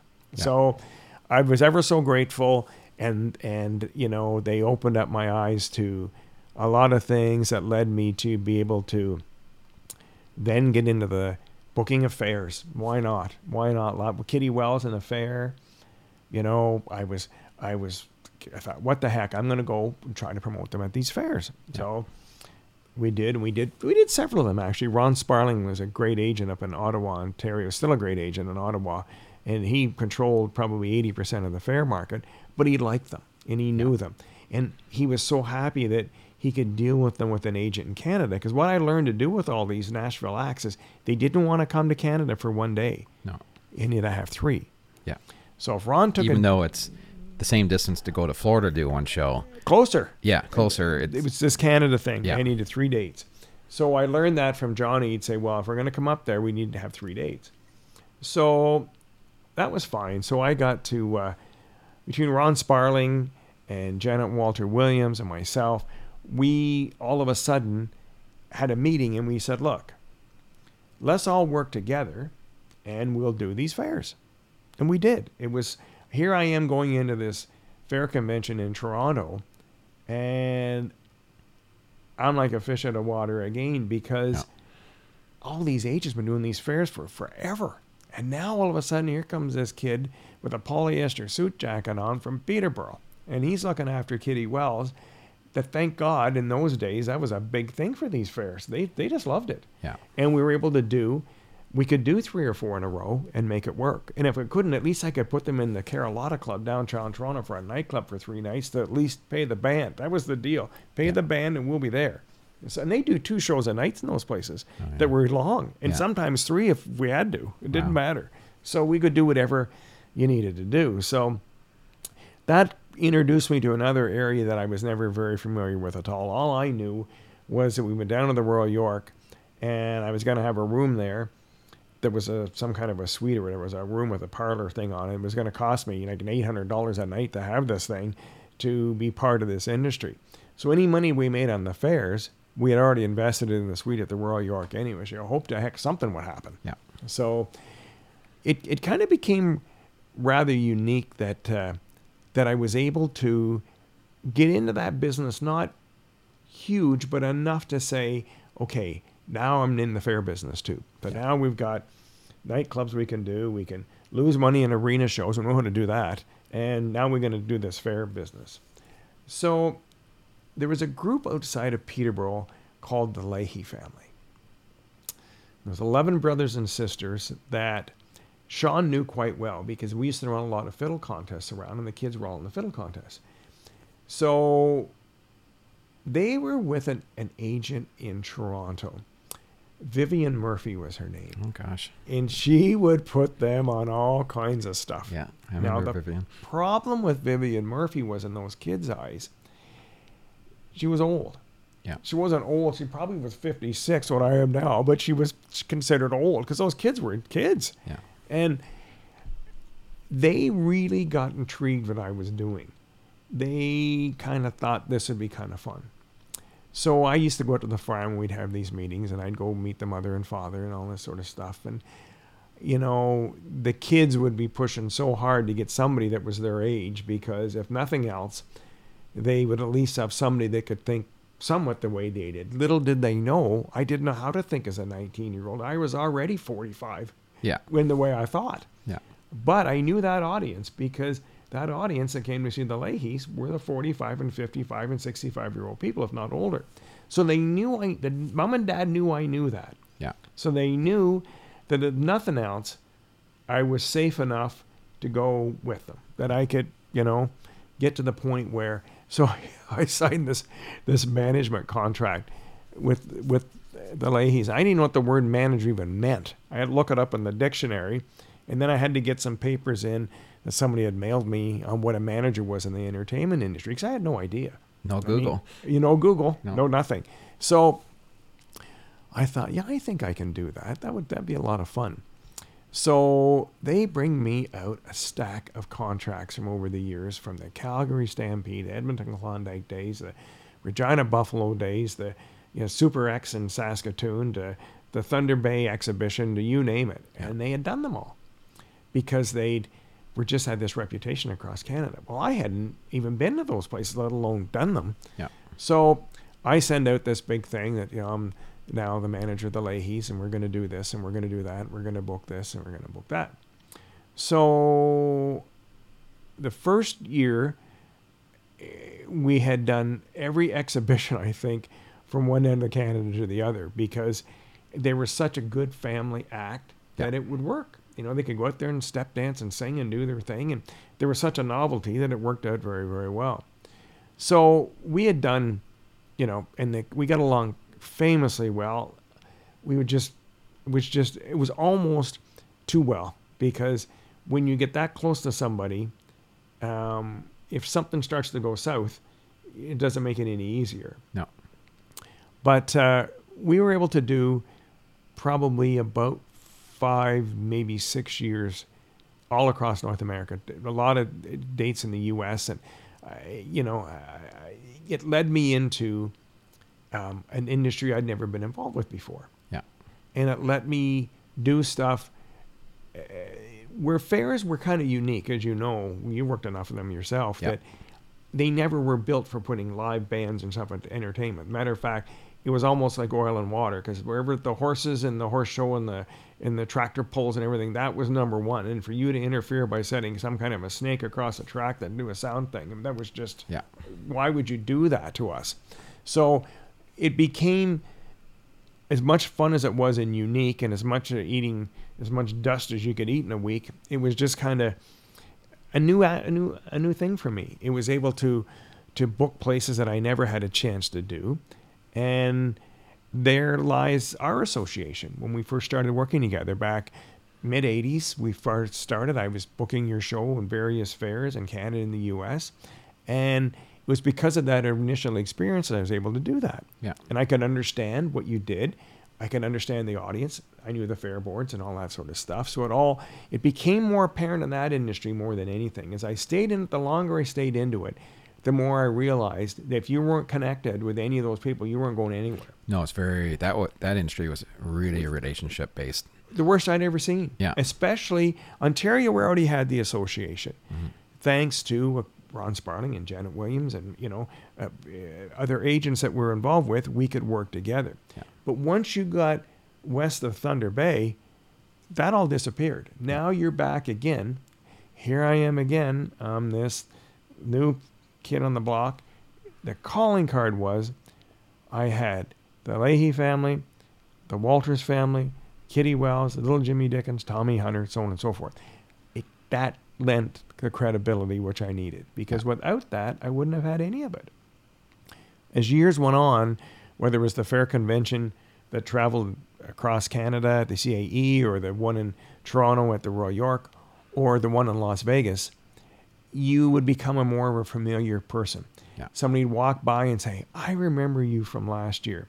If you don't mind, I'm going to finish this cigar. I'll blow the smoke in your face and then we'll talk. And that's basically what it was. Yeah. A bunch of people that were buying entertainment that usually smoked cigars and they were awful to deal with and it was horrible. Yeah. So but you tolerated. There was a lot of great people in that industry, like Bob Gray from Edmonton, who ran the Klondike Days, and and our connection was kind of a unique one.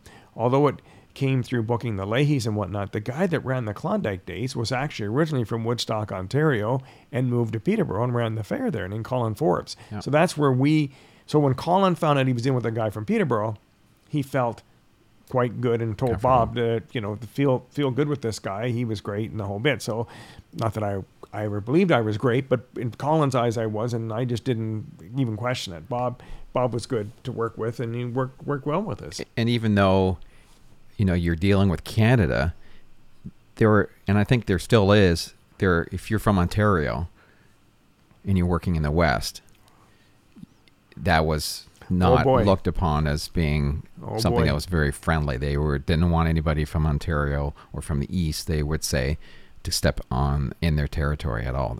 When you talk to most Westerners, very few of them their their east is Winnipeg, and that's if they get to there, they've gone east, and they've never trusted anybody from Ontario. No. and it's worse in the east. A lot of people have always thought I'm from the Maritimes. And when I'm down there, I never say I'm not, but I say thank you very much because I never want to be considered, especially from Toronto. That's the last place you want to be from in this industry, and down there. Yeah. Because they don't like people from Toronto. No. In Newfoundland, they'll tell you they hate you, and that's just the way it is. And so I'm very cautious to say, yeah, I'm from Ontario. Oh, you're not in Toronto. Are you? Say, are you kidding? I wouldn't live in that city to save my soul. And it's true, but I certainly was very cautious too. But you're absolutely bang on when you say there's territories. It certainly is very much so. And I think when you get the confidence of a Westerner, even if they're transplanted from Ontario, they're still a Westerner, and Yeah. they get that mentality. You would, you're welcome to no end as long as they trust you. Because there was, I guess, there must have been something, especially over the years, where Ontario people always look down at the West or they look down on the East, and it carried through in this business too. They always thought because they were from, you're always expensive. You're from Toronto, you were expensive. Yeah. That was the big thing. Or don't tell me what to do just because you're from Toronto. Yeah. So I was lucky. I could say, look at I'm from Peterborough. Oh, they say the Peterborough Petes. I said, exactly, the hockey team. That's what Connection was comfort level perfect then. So anyway, that was kind of a that was kind of a unique industry that that um, uh, I liked a lot. I liked, I especially liked the bigger ones. When you went into Edmonton and you went into Calgary or you went into Vancouver, it was more of a you weren't tripping over the track that the same horse had decided to do his business on before you started. You weren't They coming had a, yeah, they had a spot for entertainment. proper stages. They they were big time. I mean, you go in there, the sound and lighting and soundmen and lighting people that were already there when you got there. They had proper dressing rooms, and it was just this real neat buzz. I loved it. I think we did. I think Tommy Hunter did the Klondike days. God, I think it was fourteen or fifteen or sixteen years in a row. It was a lot Wow. and you would go back there and you felt like it was just like coming home you Yeah. know it was really really good so that was kind of a unique unique part of the business that then at times i really miss it and then at times i don't and i think doing what we do now versus what we did then i think it was a great experience to so if we had to go back and do what we could but it's something we It's can not do that, without it's not what it used to be though. no it's, god uh, no Jeez, I mean, no. back then you consider uh, when no fair came to town, that was that was the big thing for the year. oh boy that I mean, was it You know, Klondike days were how, how long was that? Two weeks usually, two and a half weeks. It was it was ten days, 10 and so days. was um, Edmund, uh, Calgary was ten days, and Red Deer was eight. Yeah. So they and you could work them all. Like Yeah. you could do a little string there. Like when we worked the Carlton Show Band in those markets, we would do, you know, we do all of all of Calgary, all of Edmonton, and two or three or four days in the middle in Red Deer just to kind of bridge it through. Yeah. And that's that brought you 24 days. Well, that's, and they were smart enough out there. They knew enough to come to you and say, "Look, it, the three of us will get together. This is the money. Yeah. It might not be the money you want a day, but it's a heck of a lot more money you'd make in a month doing anything else." So you went and did it, and they knew, coming from Ontario, the cost of getting out there. You might as well do all of them. So the bargaining power was always in their in their favor. It's funny because we booked the Leahys one time in um, in Vancouver at the P and E. they had showcased at the IAFE Fair Convention in Las Vegas. And Mrs. Leahy really wasn't warm and fuzzy with the agent at that time. And he just kind of gave her the creeps a little Yeah. bit. So she said, you know, I've got this this guy's phone number that was running the P and E in Vancouver, and he really expressed interest in the kids. So of course I called him, and he said, "Oh God, I've been trying to get a hold of some agent for the Leahys." He said, "We've got 14 days out here eh, this year. Can you make it?" And I said, "Well, heck yeah, we can make it, no problem." So uh, I'd never done anything in British Columbia at all because that was way out there for me. So we went out there and did this thing. Well, what was unique in the middle of all of it, CTV television called. And a girl named pa- uh, pa- Patti Jannetta, I think her last name was Jannetta, I think it's Patti, um, was doing a television show, a Christmas show, and they wanted the Leahys on it. Yeah. And I said, well, the only problem is we're in Vancouver at the PNE. Oh, she says, that's too bad. She said, you know, I wish we could get this to work. She said, the taping is at 10 o'clock in the morning. And I'm thinking, 10 o'clock in the morning? That's 7 o'clock in Vancouver.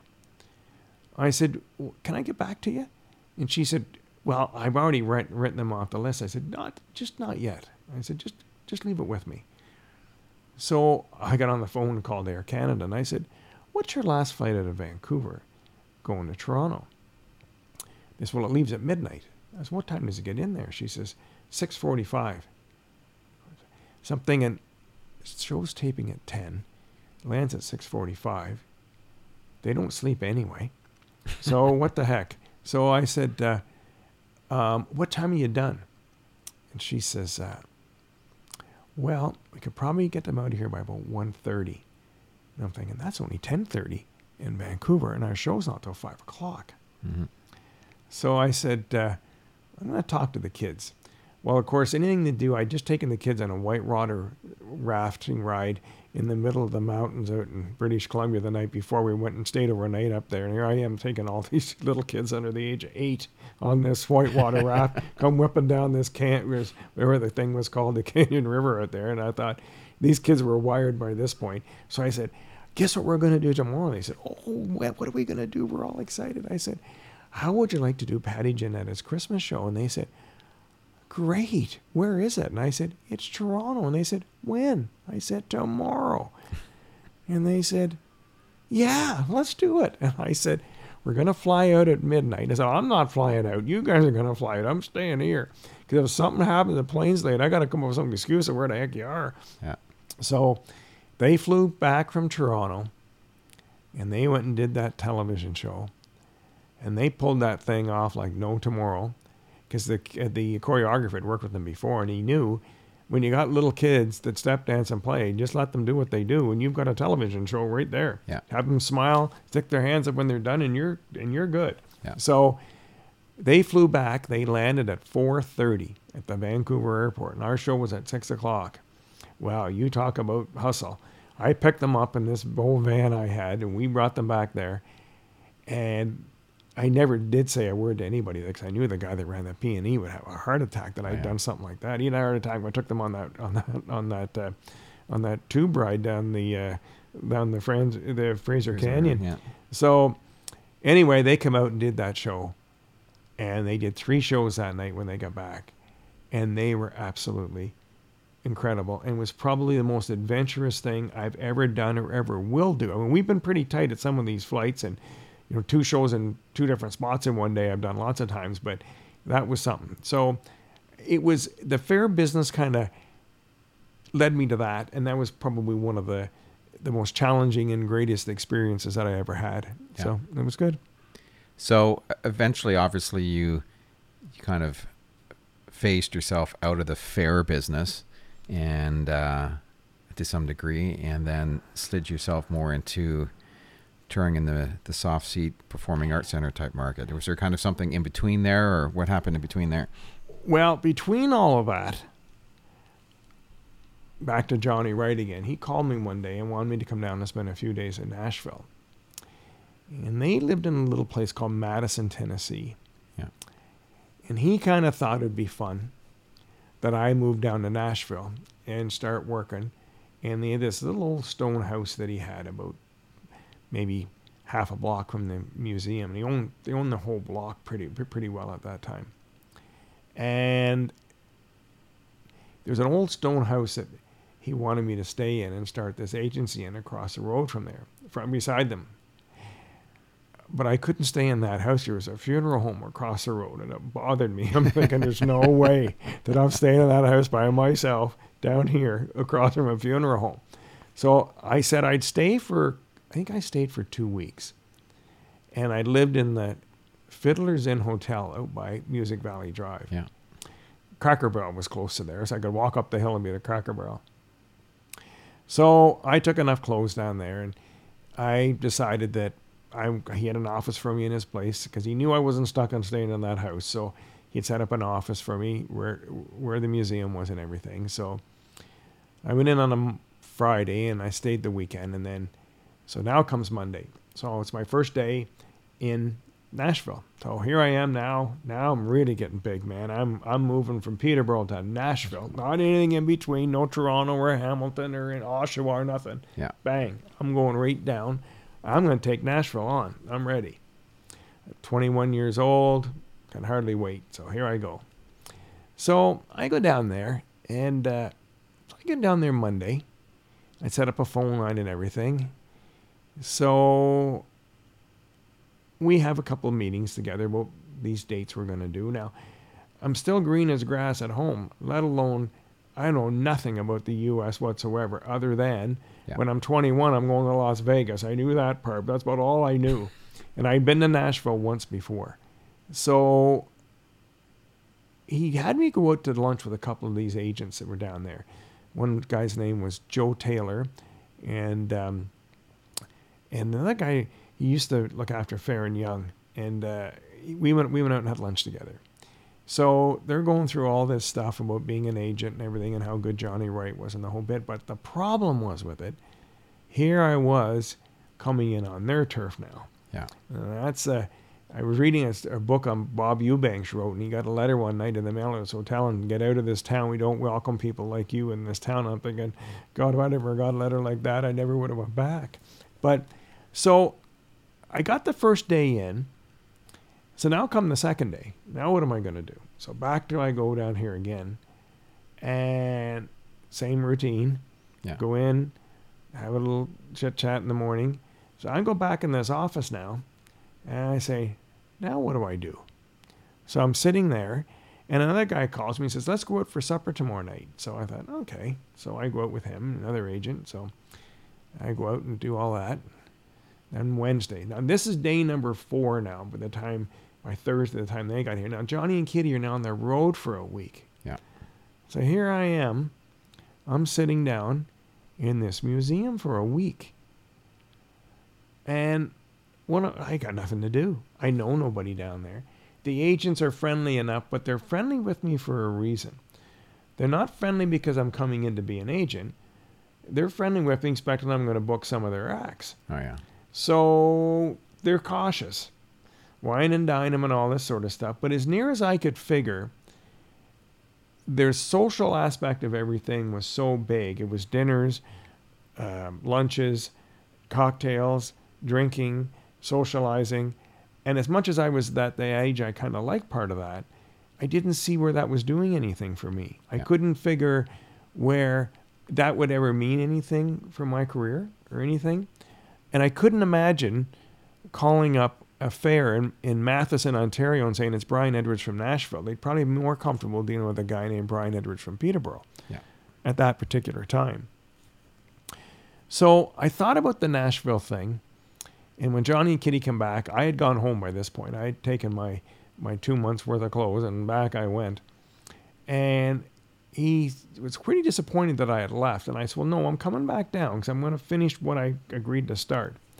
But I said, It might not be finishing it the way you want me to finish it because, as near as I can figure, from what I see in town here in, the, in those days, was it was ran by about four agents at the time. Either Top Billing was one of the big agencies down there, United Artists, and and you know maybe two or three other ones, Billy Deaton Agency, and that was about it. They ran everything, and I I kind of referred to them in latter days as glorified order takers. And I that's not being nasty, it's being true. Yeah. They would never ever have to leave town. They never seen what they would Matheson, Ontario. Why would you ever want to go to Matheson, Ontario? What's what's in Matheson, Ontario? Yeah. I'm the opposite. I'd rather go see where you are and what you're doing, and then I'll know what to get you the next time. If I go there and this doesn't work, nothing's going to work. But these guys didn't know anything about this sort of thing. They never went anywhere. They would go and sit, and that's all they did all day long. Well, that wasn't for me at all. I couldn't No. relate to that whatsoever. I mean, it sounded good. Where are you living? Well, I'm living in Nashville. Oh my God, man, that's great. And I'd say, no, it's not. It's not great because I'm I'm I'm blocked in this corner now. Now, Stuck. With hindsight, if I would have stuck it out, it might have been, but I don't think it wasn't for me. And it still isn't for me. And it probably never will be for me because we've built this.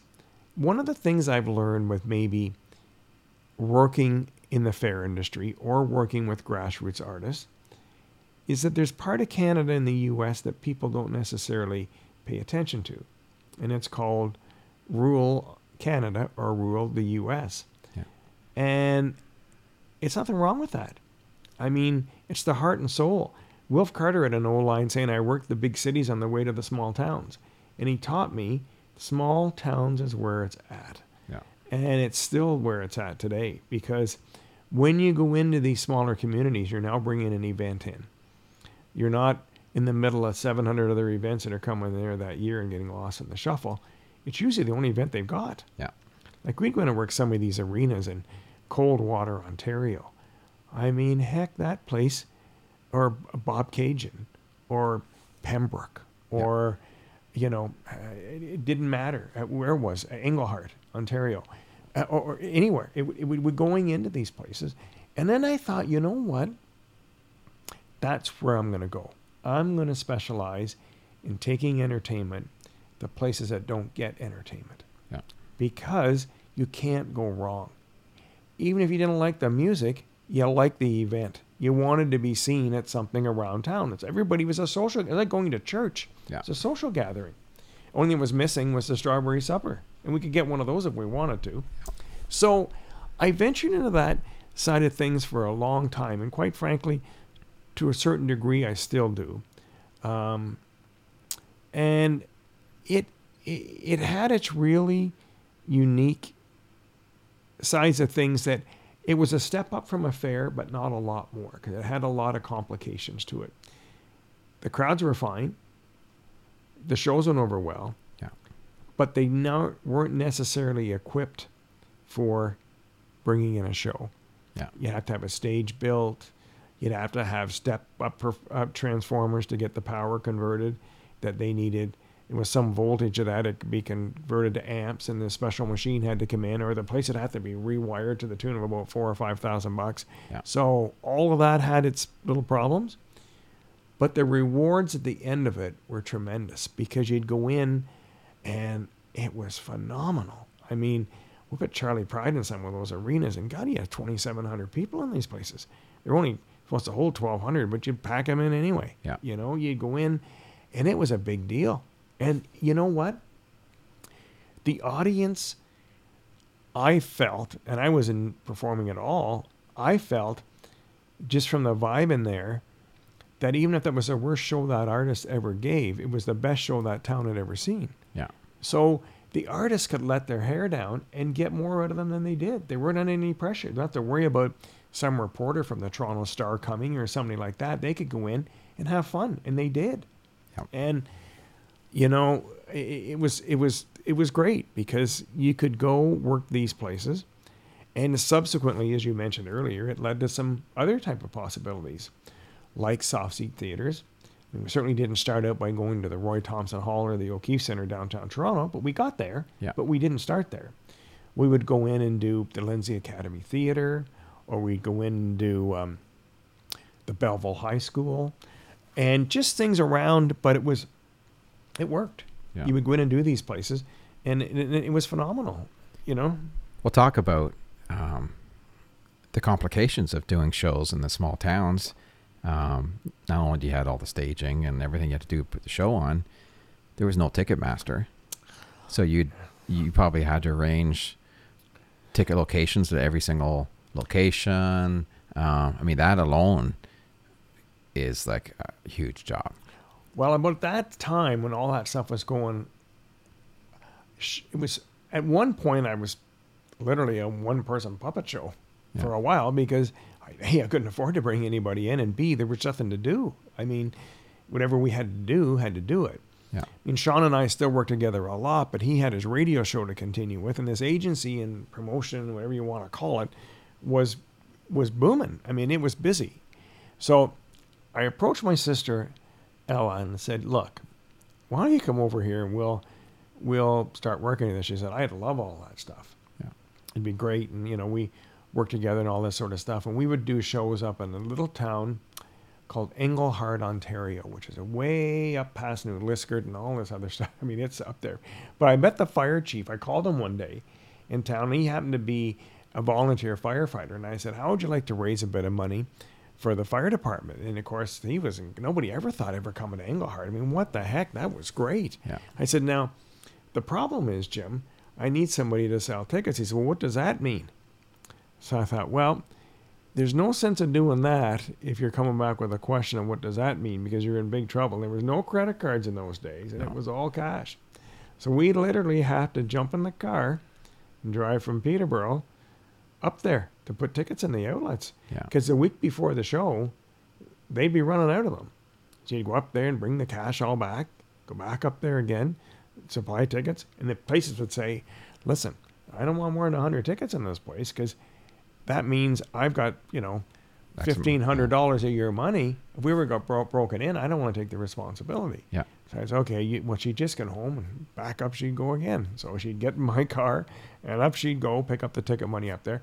Or a part time person was working in there and would hide the tickets under somewhere. She'd get up there and there'd be like $200. And she said, well, there should be 1500 Well, I couldn't get a hold of you, but before you got here, we found the other 80 tickets. So she'd have to leave the 100 and come all the way back and say, I'm coming all the way back. I've got $300 of the ticket money. So as much as it, but it did create some interesting little problems that we had to overcome. Yeah. And uh, it was, uh, it was entertaining because everything was cash, everything. Yeah. You know, we were selling all the merchandise in those days too, and we'd sell, you know, fifteen thousand dollars worth of tickets at the door. I Yeah. mean, you'd and you'd have all this money. I had this big old brown travel bag I had, and uh, I had it wrapped full of money. It was money, and I'd wrap it around my leg at night and sleep with it in bed because I'm afraid someone's going to rob me. Well, I'm thinking, what am I going to do anyway? If they come in with a gun, chances are that bag's going. you know, I would give it to them. But it was it was rather and then the credit card come on stream shortly after that and we could take phone orders, which helped a little bit, Yeah. but it was still a problem going into these little communities of anything maybe dried up a lot of them that's what it was. I mean that one tour we did with Rita MacNeil in all those little towns i mean it was pretty busy. Yeah. because we sold every one of them out.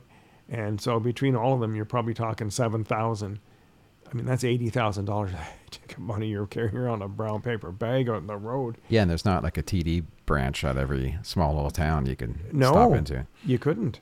Was a matter of fact i think i was in with the credit union at that time. Yeah. And uh, and uh, you know if you try to drop off cash today in a bank it's even worse. They, they'll lock you up. They don't want any cash in the banks today. No. and i keep saying to the guy well just a minute now. What do they do when tim hortons come in do you? Tell them to go home? And he says it costs us money to handle cash. We don't want cash in here. Yeah. and i'm thinking what kind of sense does that make? No. but there's no cash out there anymore to worry about anyway. Everybody's debit and credit and bitcoin or whatever the heck it is they've got they've got everything but but money Yeah. so it's kind of you know strange thing So how did the um I wanted to get into uh Stompin' Tom working and touring with with Tom a little bit. How how did that whole thing come about? Um because I know Tom stopped touring for a long time and uh um came back in the early 90s and you were the person who uh, took that on. Well, one of the biggest things, I'd seen Tom perform when I was eight years old. He came to do the exhibition in Peterborough.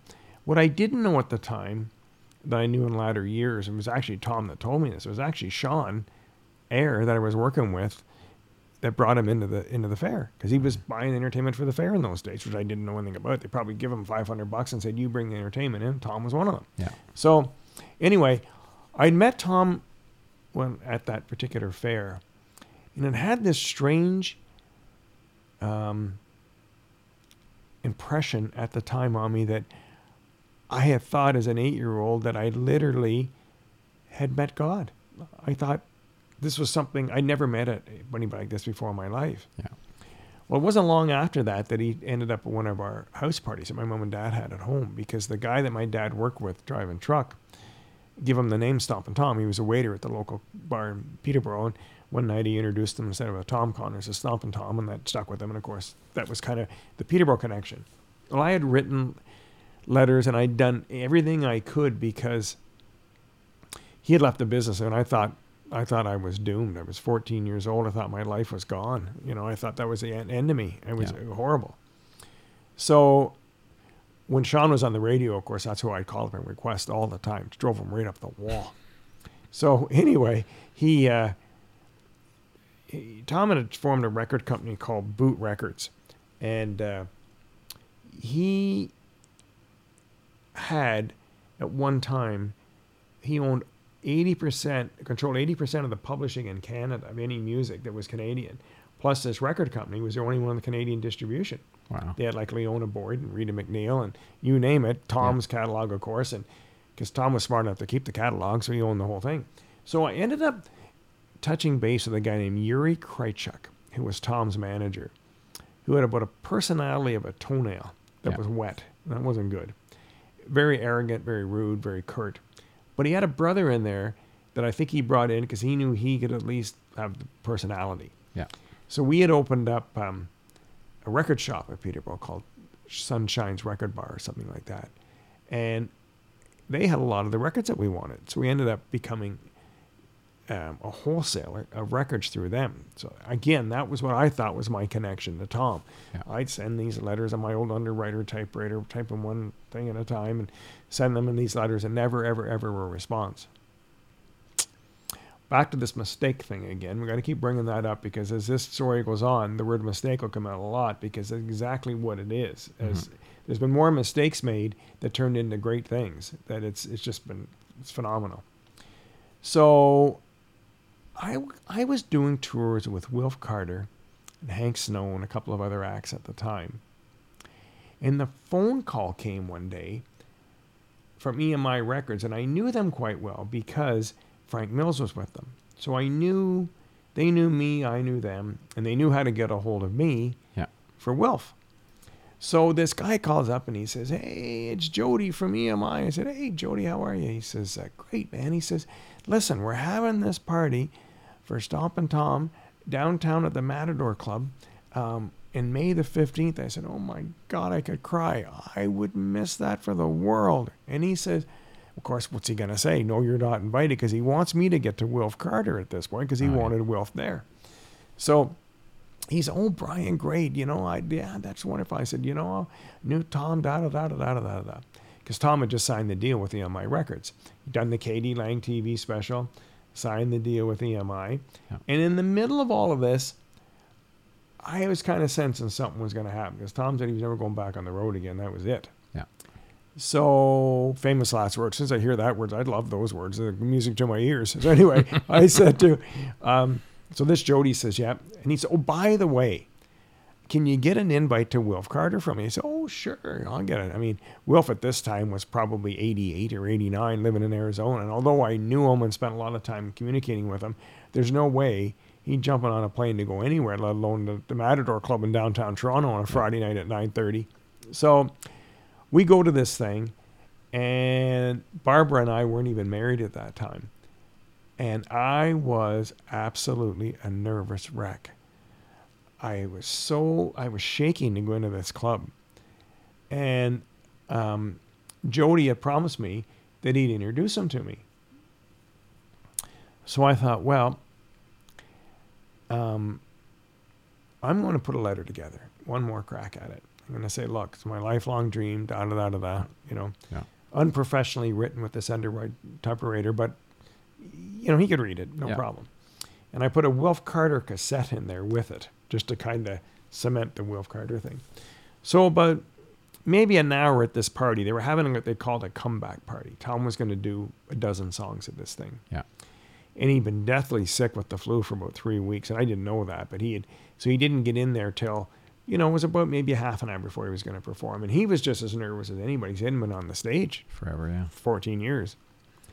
So I I'd seen Jody at the thing, and I thanked him very very much, and he, I said, you know, I've got this package for Tom. He said, well, I, I can give it to him. I said, well, you know, you did mention on the phone that you know maybe we could get to say hello. So Tom had had a few people around him in those days that were kind of people that were neighbors and stuff that he kind of I think he felt comfortable having them around him because it's the first time he kind of been out in the public in a while. Yeah. So it was almost like a not a security team, but enough kind of keeping just you know things kind of away. So Jody finally comes over again and says, "Okay, well, come over and say hello to Tom." And I said, "Can I get a picture taken yet?" Which I still hang on my wall. Right? And he says, um, "So Tom come over and I, I just I, I lost it. I cried like a baby." And he said, uh, "Okay, no, you're, you're I remember you're a good buddy and all this sort of stuff." And I said, "I can't tell you what this means to me." And so anyway, he took the letter and the whole bit. Well, one thing leads to another and absolutely no communication whatsoever because he had a good buddy in Peterborough by the name of Kent Brockwell, who was a blind, strangely enough, this isn't funny, but it's true. He was a blind country singer that took trail rides out on his farm. Mm-hmm. So I used to go out trail riding there with this blind guy, lead the pack on these horses. That'd give you a lot of confidence. But anyway, so I stayed in touch with him a fair bit because I knew the connection with Tom there. Yeah. So I thought nothing was happening, but I knew something was going to happen. I just kept sensing something was going to happen with this guy. So one thing leads to another, and I write Dean Cameron a note from EMI Records. So Dean calls me up and says, Brian, I've had 18 letters from across Canada already, plus CPI, who was the big concert promoter in the day, wants them to go out. And he said, I don't know, but I'll tell you what I'll do for you. I'll pass this letter along to Tom. So, okay.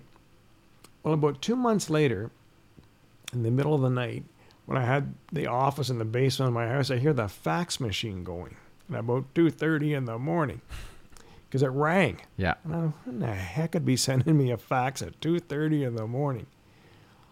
Well, I go downstairs, and there's this handwritten note. And it says, Dear Brian, thanks for the letter that Dean Cameron delivered, uh, sent me.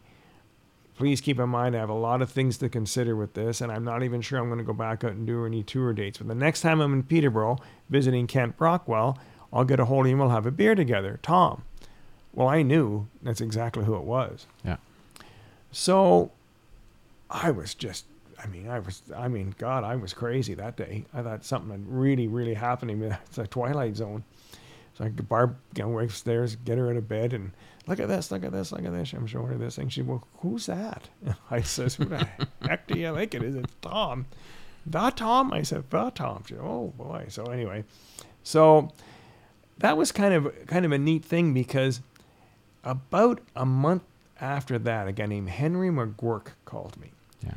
And Henry was a reporter with Country Music News out of Ottawa who had done a, a big editorial on Tom. It was so big it was over two months. You know, I mean, when Tom told you a story, it wasn't it wasn't one sentence. It was a story. Yeah. You got the whole deal, which was great because you got the whole thing. Yeah. So Henry calls. He says, "Listen, what are you doing next Thursday night at about ten thirty? Not five o'clock or six o'clock. About ten thirty. I said, "Probably going to bed." Well, if you can meet me, and he told me this place to meet him outside of Toronto. I'll pick you up. And he says, if you're interested, I'd like to go up. Tom would like to talk to you. Well, I knew what Tom and I knew Henry McGurk and the whole bit, and I said, well, not even a question. I'll be there. Yeah.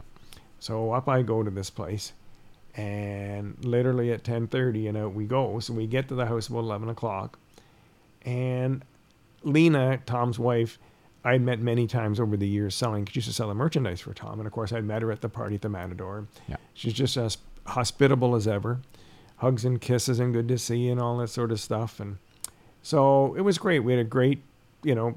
And she says, "Oh, Tom is downstairs, and he's got, I think, a guy named Art Hawes was down there, and Henry McGurk, myself, and a guy that used to be with EMI Records or Capitol Records called um, Scoot Irwin, who was kind of involved a little bit. So I went down, and it was probably at the time, it was just it was bringing it all back. And what was really interesting was the place you had met was the furnace room. So Tom had an old forced air furnace there, Yeah. oil, and a card table, and four chairs around the card table, and that's where you sat and did everything. Yeah. And you could hear the furnace kicking on and the whole bit. So we're telling stories about everybody under the sun for four and a half hours. Now we're getting close to, we're just about getting into around three o'clock. So I get this splitting headache. So I said, You don't have any Tylenol, do you? And he says, Why? And I said, I got this headache. He said, Oh, goddamn headache, Edwards. And he, so he says, he says, We wouldn't have stuff like that in this house. We don't take. He says, Have another drink. He said, It'll do you good. And I said, I have another drink. I'll be on the floor. Well, he's just coming to, he's in his prime now because he was nocturnal. Yeah. So I mean, starting a meeting at 10:30 at night for him was great. Everybody else at the party might be a little bit ruffled up. So about three o'clock in the morning, he says, "Well, now I think we should maybe talk a little bit of business now that we got you here and all this sort of stuff." And he said, "You know," um, and he started going through this whole deal about he wants to do Canada, and he had all these. He researched every venue across Canada with no internet in these days, and with no anything, Yeah. and how big the places sat. That's what threw me. And he just knew all of this stuff. Yeah. And I'm sitting there looking at this list of stuff, and he said, um, "So I'm trying. I met with a couple of promoters now, and he says, um, I want to go out and do 70 shows from Vancouver Island right through to uh, the Magdalen Islands. Who the hell are the Magdalen Islands? I haven't even heard of them before. So, as it turns out, it's, it's just off the coast of Prince Edward Island. But that was a great education for me because I never knew where the heck they were before. And Tom's wife is from the Magdalen Islands. Yeah. He sang a lot of songs about them, Entry Island and My Home Out, out Cradle Out in the Waves and all that stuff. So I knew that, you know, I kind of knew about it anyway. Yeah. So he, um, so he said, we're going to go out and do 70 shows. I said, uh, well, that's not bad. I said, we should be able to do that in about 10 weeks. And he says, 10 weeks. He said, um, now this is where we might have a bit of a problem. And he says, I want to spread this over six months. And I said, uh, what do you want to do? Like a weekend come home? He says, no. I want to go out and do 70 shows in six months from one end of Canada to the other. And I said, uh, Wait, you, you, why? And he says, Well, here's my philosophy.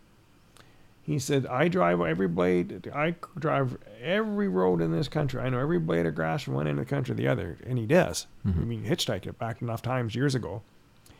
And I want to work two and a half shows every two weeks. No, I want to work two two and a half shows a week. Week, yeah. So I want to work five shows every two weeks. And I said, five shows every two weeks. Now, that's not possible.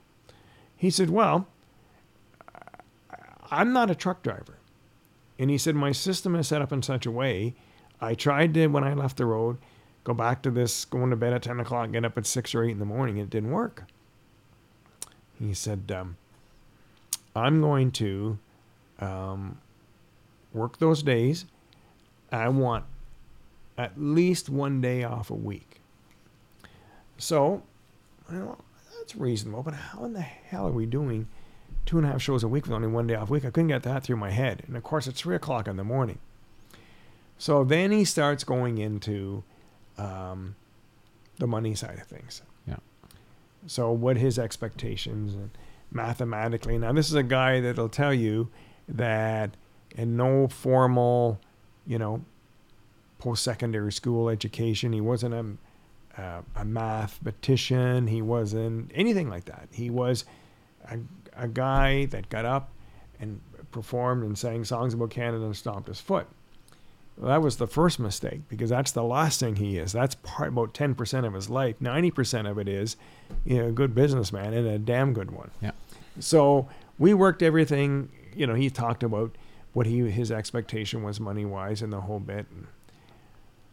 So I said, well, I'm beginning to sound like a broken record, but I'm going to tell you that um, I don't have any money. I said, I've got some money, but I certainly don't have enough money to set up 70 dates across Canada because you'd need auditorium rental, you had deposits on hotels in those days, advertising. Yeah. I mean, that would cost $75,000 easy. That's just, that's then. That's 1990. Yeah. And, you know, we were talking playing Massey Hall downtown Toronto. I mean, my God. I mean, the rent in those days is like $10,000 and God knows what else. And of course, they want, I'm still this little guy from Peter. They want that money now, not when we get there. Yeah. They want it today. So as we get a little bit towards 4, 4.30 in the morning, he says, you know, Edwards, I like you because he said, if you can get along with Hank Snow, you can get along with anybody. And Wilf Carter was my favorite singer, but he said, I don't think you understand me too much. He said, we either have a deal tonight before you leave or we'll, we won't have a deal. well, I'm determined I'm not leaving that house without a deal. Yeah. But I also know I don't have any money. So I said to him, Look, I'll give it my heart and soul more than anybody will give it. And I said, I'm not from the big city. I'm not sure I understand the way you tour, but I know the music well enough and I know who I think the audience is. And he says, Well, that's why you're still here, because I, I, I like that part. he says, I can't necessarily get that from the other people I've talked to. But he said, You know how to go into these little communities and everything else. And he said, That's that's a big thing for me. So Yeah. my audience is. So as it turned out, we ended up shaking hands at about 5:30 in the morning. And we did a percentage deal on everything including the merchandise and when we were going to start and how many days we were going to do. And the next week a check for $50,000 from him landed into my door to help promote the tour. Wow. what do you think of that? So not only didn't I have any money going in there I'd never been in any of those places before. Yeah. he had enough faith in me to send me the money on a loan basis with no interest or no anything. And here we were, four months later. As you know, you were on that tour with That us, was, yeah. going, starting in Owen Sound, Ontario at the high school where they wouldn't let them smoke or drink in the dressing room, which drove them crazy. um, and we were on our way. Was it that quick that it came together? Oh yeah, this was in January. I was up there seeing them. so that's That how was quick, it was. Oof. Look, Jeez. one thing about Tom, that's how we did business for 23 years. Tom didn't call me three years ahead of the tour. Tom called me and said, Would you like to come out for a visit? Yeah. And I'll tell you, he wrote a contract up. And I took it to my lawyer, and he said, um, Who the hell's his lawyer? And I said, God, I don't know. He says, My God, I've never seen anything like this in my life. He says, This is unbelievable. So I said to Tom, I called him. I had to call after four. He didn't call before four o'clock in the afternoon because it just was. You just didn't do that. I said, uh, my lawyer wants to speak to your lawyer. He says, uh, I don't have a lawyer. And I said, well, he wants to know who wrote this contract up. He says, I wrote the contract up. So I said, okay. So I called the lawyer back and he says, there's no way that this guy could write this up. Well, in latter years, I found out that he basically rewrote the EMI contract too, and it was more legal than the one they had Really? because he researched all that stuff. yeah. Tom would do a contract with you, or me, or who he was doing it with, that cut out 99% of the stuff that didn't matter, and literally didn't matter, but the stuff he put in there was so real that it was. We used the same contract forever. Yeah. I just changed the dates. I kept it on my computer because he did everything when you had a handwritten or hand typed letter from him, he had an old underwriter typer and he did it himself Yeah. on his own, the same, no word processor, no nothing. It was, and so I took that, had it retyped in the computer, and just saved it, and we would just change the dates on it. So And that's hard to imagine, you know, back then, as, as you said, there's there's no internet. There's nothing. That's a lot of research. So I had to rely on a lot of people at that time. One was yourself coming out there.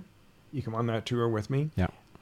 You, I knew you better than I knew anybody in that mix, and at least I knew you're in that department. You're going to be looking out for me too, because I had to have somebody. Because I had to go.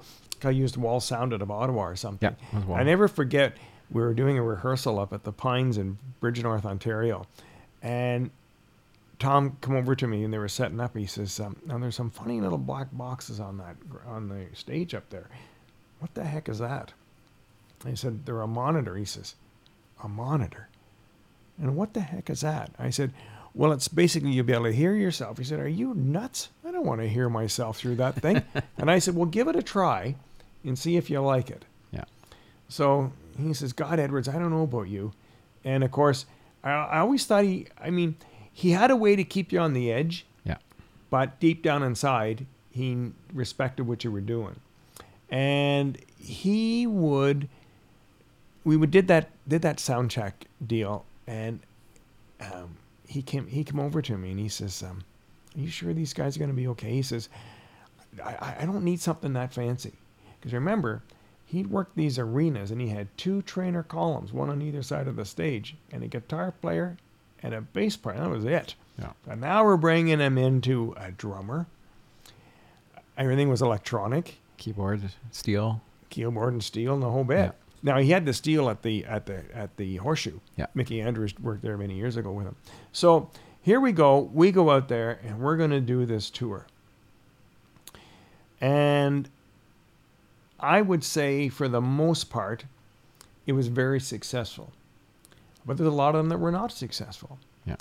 And I think in the day, and this is kind of funny as things kind of come around in life, people thought it was somebody impersonating him, wasn't the real guy. Oh, yeah. So, and I thought, I wonder how they'd ever think that. I mean, nobody does that. So anyway, Not then. not then. So I'd say, so I'd have to go on quite an educational thing to, um, to get him to uh, uh, understand that, you know, that's just just the way it was. You know, we had to go with with modern technology and the whole bit. But we'd have I I I made a deal with him, which he did. He wanted when the part of the deal was either when I wasn't there, which he hated that I wasn't out there Yeah. that whoever was there had to be me. So if there's a question had to be answered at four o'clock in the morning or four thirty, that answer had to be the answer and had to stand.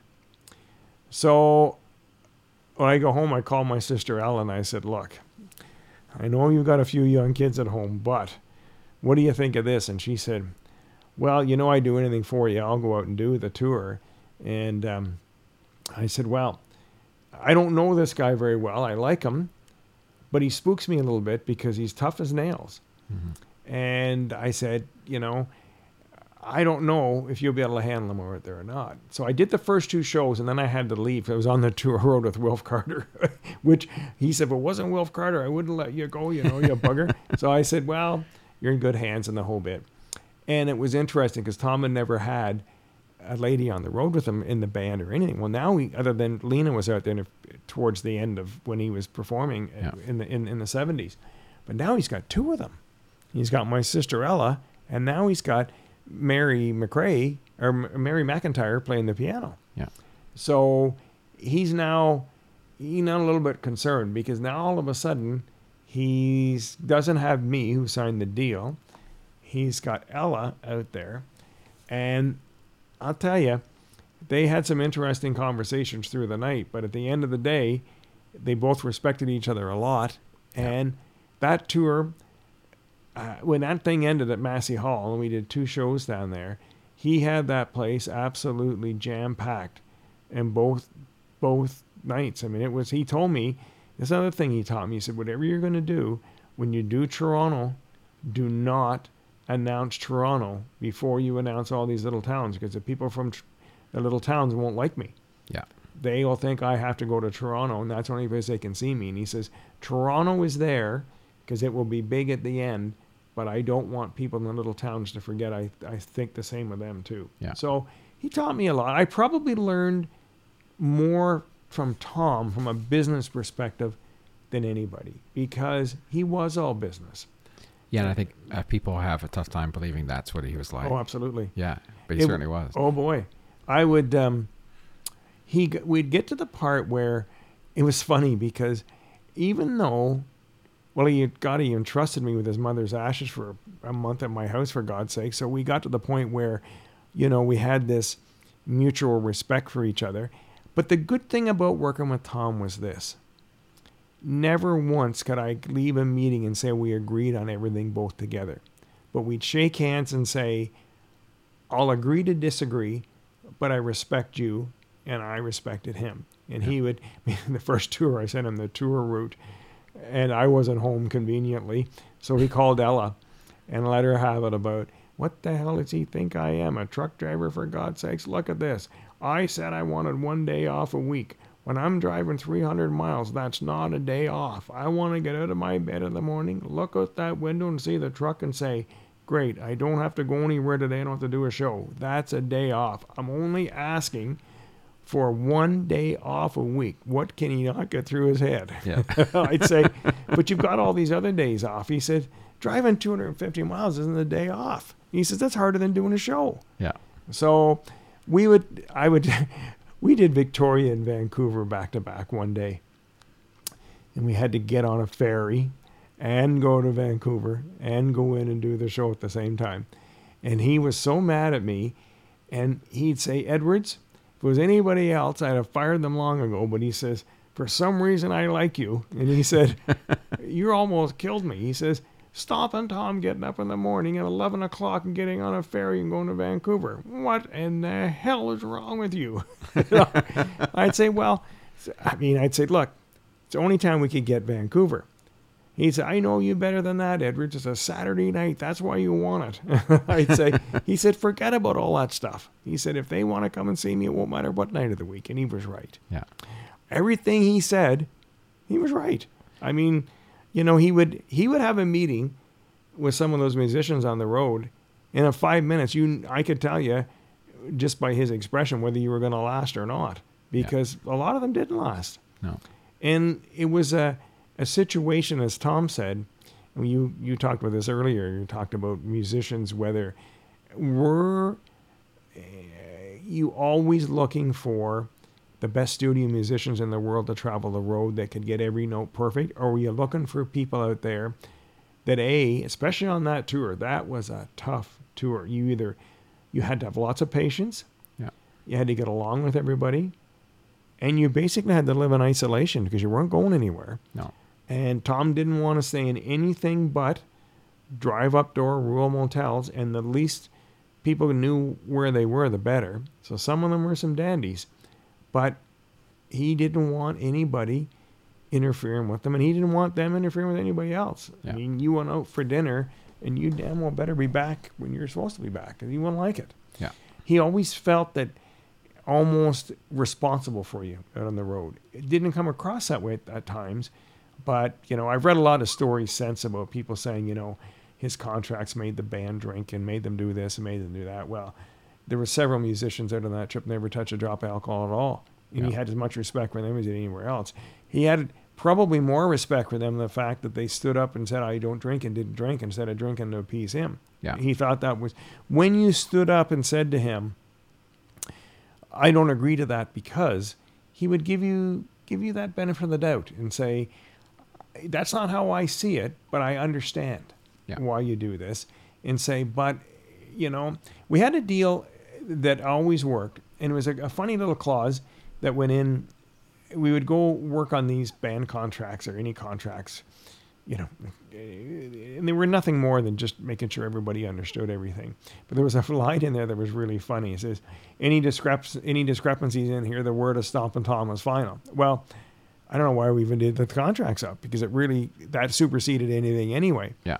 But very rarely would we have to use that because he treated everybody out there a if you like to drink beer or smoke cigarettes, you're never going to do without either one of those two ever. Yeah. Because there was an, I mean, we, one of the trucks was full of Moosehead beer constantly, all the time, no matter what. We were even getting close to being out. We were full. We never, ever, ever were ever going to run out. And at least once, if not twice a week, he'd take you out for a dinner and spend a thousand bucks on the dinner. And you might not go to the place till four or five o'clock in the morning at the restaurant, but you'd have been well fed and watered Yeah. and drink whatever you want and eat whatever you want and not pay a nickel. Yeah. And here he would be out there with a wad of cash in his pocket that would scare you because he never used a credit card or a check or anything. He was the type of guy that, from the old school, that believed cash was king. Yeah. And he had an old doctor's bag and it had a false bottom in it. And underneath that was money. And he just kept, that's how he, that's how he was. Yeah. So, you know, we just we got along famously well, and I mean, God, I, we we must have done probably 250 shows, if not more, together. So that's and towards the end when he stopped touring, before he stopped touring, I was a little bit more selective of where we went Yeah. and how many days. He certainly got his two and a half shows a weekend then. I was very cautious that we didn't overdo it. He finally said to me, Edward, you finally got this right. It's taken you 23 years and you got the way we should tour across Canada. But no, he was good. I got to meet a lot of people with him. Um, was two in particular that I remember very correctly. One is um, Parliament Hill with the Queen up there. That was quite something Yeah. and uh, I'll never forget that part. And and uh, um, the Order of Canada, uh, him and Mister Dressup got it the same night. Oh wow. And there was a lady, I can't remember her name now, but she was on a wheelchair. So Tom thought he kind of break dice a little bit and ride around the room in this wheelchair on the back of, with this lady with those electronic wheelchairs, and it was. Him standing up there with a Moosehead and a cigarette in his hand, going around Rideau Hall with this wheelchair. it was great but he introduced me. I got a chance to meet a lot of people that I never would have met in a hundred years without him. Yeah. And uh, you know, whether it was a closing of the Maple Leaf Gardens or or working in the Air Canada Center or you know doing three or four shots on Parliament Hill, meeting Wayne Gretzky's uh, um, induction to the Hall of Fame, and meeting all those hockey players that I knew all those years, and Yeah. it was just great. You know, you he he had this way about him that people gravitated to him, and it was great. And the shows were always now. There's somebody that, speaking about the audience being everything. I mean, he'd be very, very respectful, and especially when the days when he was autographing as much as he could. I mean, God, we'd be there for four or five hours easy. Because you didn't come in and shake Tom's hand and say goodbye. Tom wanted to know all about you and where you lived and what the kids did and all this other stuff. And Yeah. he just took time with you. And that's what, when he worked the bars, he'd sit down, have a drink, as many people as he could in the bars. That's why he could drink so much beer. Because any night they'd send him up 10 or 12 beers and he could drink them. He never was a, I don't want to call him a binge drinker. He was just steady. Yeah. Never a problem with me anyway. Um, he and I, oh, we won't, you know, we could go on. I could talk to him about for three days, but one of the things that was rather interesting, we never, ever, ever had an, a disagreement that we could never figure out.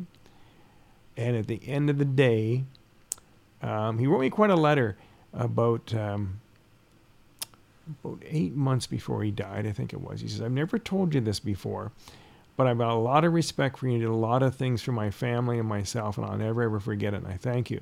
And that's the first accolade in writing that he'd ever sent.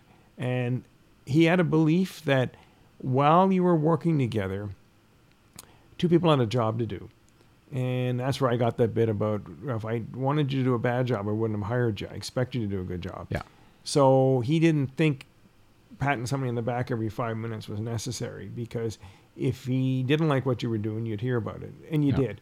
You knew exactly where you stood. And went tucking until three o'clock in the morning to get it out, but you'd get it out. Yeah. So, you know, Yeah, that's that's real true, isn't it? it? It's, I think, especially in the music industry, people are just they're just always so waiting for, oh, you were great, or Oh, how I great that was, or great, you know, and I think it goes to any business, but if you hire somebody, you're hiring because you know they're going to do the job, and well, you think, don't always have to be you know you want to you know hey great great show tonight guys. That was fun. But it seems like everybody wants so much uh, gratification after every single show they do.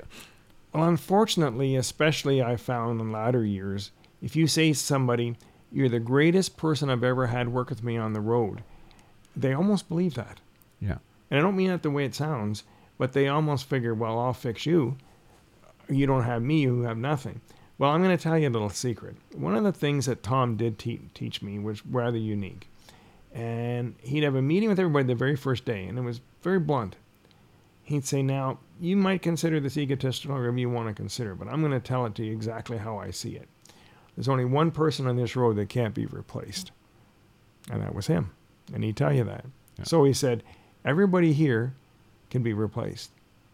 So never get in your head that I can't do something without you, because I'll show you in a heartbeat that I certainly can. Yeah. And if you've got a problem with that, you shouldn't be here.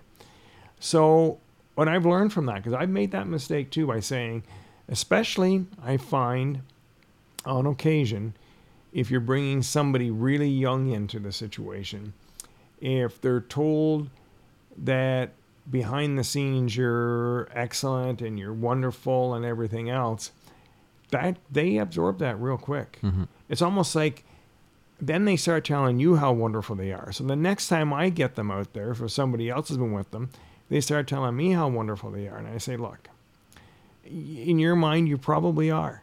And in that situation, I don't doubt it a bit. But you give me 10 minutes with you, and I'll tell you how wonderful you are. You. You, know, you everybody just because you can do something with somebody. The, the whole the whole unique thing about this business is this: whether it's from the technical side or promoting side or manager agent side, the the whole bit. If you don't have the connection, you've got nothing. Yeah. You can work it and fight it all along. You can have a manager you fight with, an agent you fight with, a promoter you fight with, and everything else. Or in my case, right, wrong, or indifferent, I've built everything on longevity. Because after so many years, like for example, you know, we're getting ready to do uh, a Red Green tour next year all over North America. And when I get a note that says, I don't care where we go, you just said it, and I don't care what dates we go, you just tell me when to go, you know you've got a comfort level then. Yeah. And you strive for that. I heard a I read something on the internet one day. Another promoter agent was saying something the fact of I've proven to my acts that I've given them the best they're going to get. And I know as long as I can keep getting them that, they will be as loyal as ever to me. And that's what's wrong with some of the people in the industry. Well, that's great. And I respect that. And I think it's wonderful. However, there's also part B to that. And part B is if your heart and soul is in something and you believe in somebody and you work as hard as you can work to get them the best you can get them.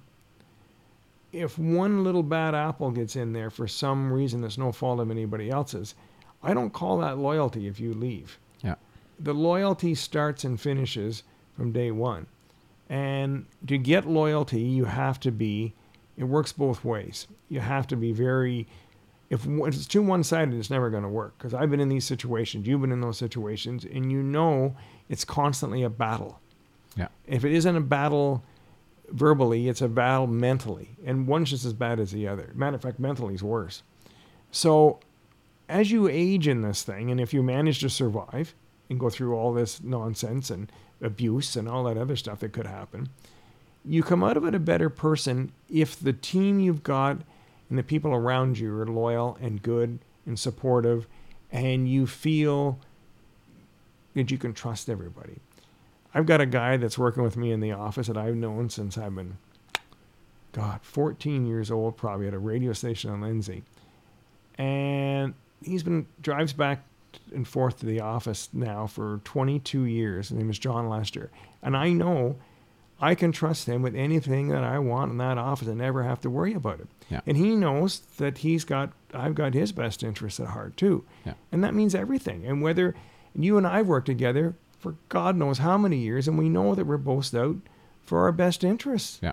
We don't have to worry about what's that guy doing to me that I don't. And it works the same with an artist. If an artist gets comfortable with you, you're away. Yeah. And I, I kind of chose the route that I'd like longevity to go. If I make a mistake, listen, I used to have staff meetings every morning. and I'd walk in and say, okay, so I want everybody to talk this week about things that went wrong. Now, I'm going to tell you, my list has got 30 things wrong that I've done this week so far, and I'm running this company. Mhm. And I'm not afraid to say that. And I'm not ashamed of it because we make mistakes. Yeah. And if you want somebody perfect, you got to go way beyond us because I'm not even sure anybody exists that's perfect. No.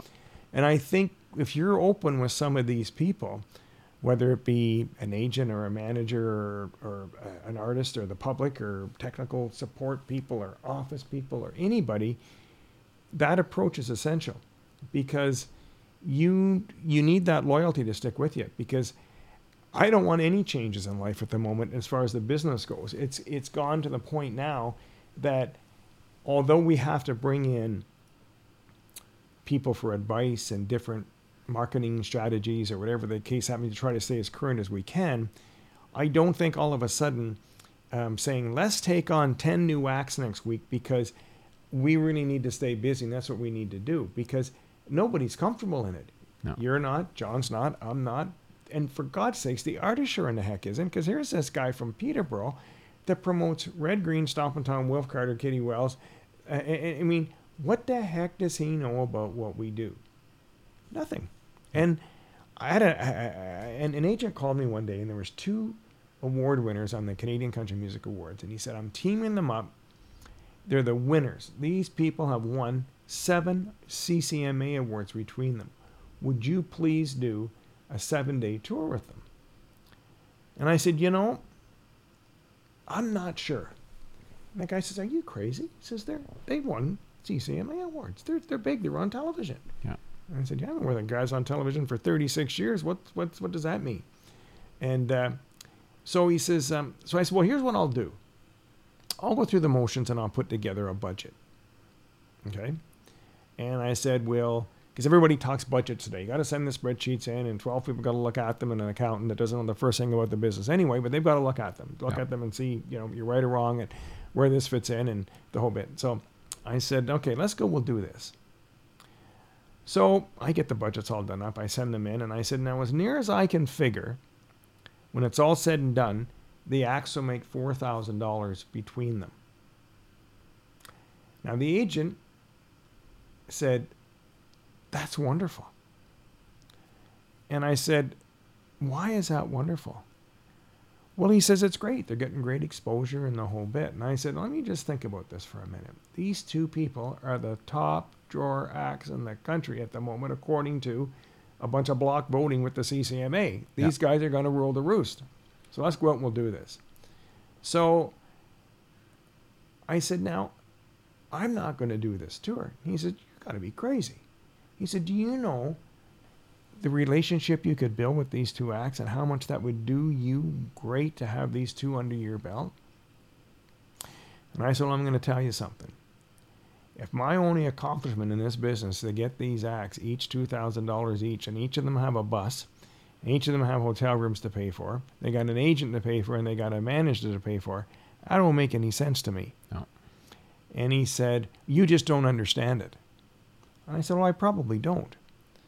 So when somebody says, Why aren't you taking on all these modern country acts? They're the greatest people in the world. You should have them out there. You should be you should be doing it. Why not? I say we're doing each other a big favor. I think it's wonderful what they're doing. I think they can go out there and fill these places up and do great business and have their semis and their managers and their agents and God knows what else they've got. If they can make big money, go do it. I'm all for it. I can't see where I fit into that Yeah. because I don't. I'm not going to make any more money. I mean, go to the people that understand that type of thing. You know, I got I, a good mutual friend of ours, Tinty Moffat, called me one time, and she said, "I got Randy Travis available October the eighth, 9th, and tenth. So Thanksgiving weekend." Yeah. I said, God, you know, we've just done a Roy Clark tour together. We've done a Mel Till, Till Tillis, Tillis, getting as bad as Mel Tillis, Mel Tillis tour, and it was great. And I said, I missed the chance to book Randy Travis many years ago when a, a guy called me up and said, I want $5,000 a day, and we're going to do, we want to do Toronto, Hamilton, and Kitchener. And I called the guy that ran CFGM, and he said, we wouldn't touch that show with a 10 foot pole. Randy Travis won't draw anything. And he said, it'll be an embarrassment to the station and an embarrassment to the people, and an embarrassment to Randy. He's a great guy, but there's no way we're. This is when, uh, you know, Forever and Ever amen, and all that stuff Yeah. was big time. So the guy called me up. He said, look, if you don't do this, I've got a, an agent, I got a promoter in the U.S. that does, and Lib Hatcher's giving me 24 hours. Said, you deal with that guy in Canada I've never heard of before, because he knew me, and he said, but I'm going to give you. He, I said, gee, how much? And he said, fifteen. I said, fifteen thousand dollars. God, that's a lot of money. And he says, well, you know, one day you're going to wish that you you got involved in this thing. I said, well, the radio station in Toronto says he won't draw nothing. Lesson number five thousand. Yeah. Never listen to them. So I had to pass. Back in there, they brought him two months later. Not only did one show in Toronto, we did two, and Hamilton sold out, Kitchener sold out, the whole bit. So Yeah. now is my chance. Now it's 20 years later, but now I've got a chance to book Randy Travis, so I'm ready. Thanksgiving weekend, let's do the Saddledome in Calgary. Yeah. Let's do the big arena in Saskatoon. And let's do the big arena in Edmonton. Let's go do it all up. Let's set them up for 8,000 capacity. I'm ready to go. This is going to be, this is it. Yeah. I'm going to make it big time. So we get the dates on sale and everything.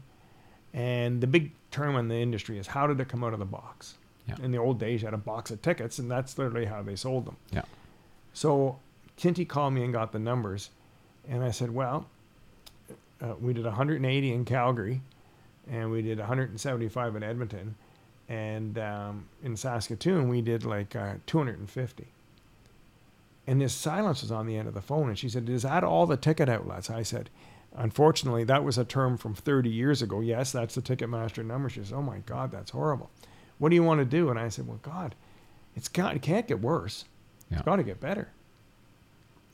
So we chug along and chug along and chug along and chug along and chug along.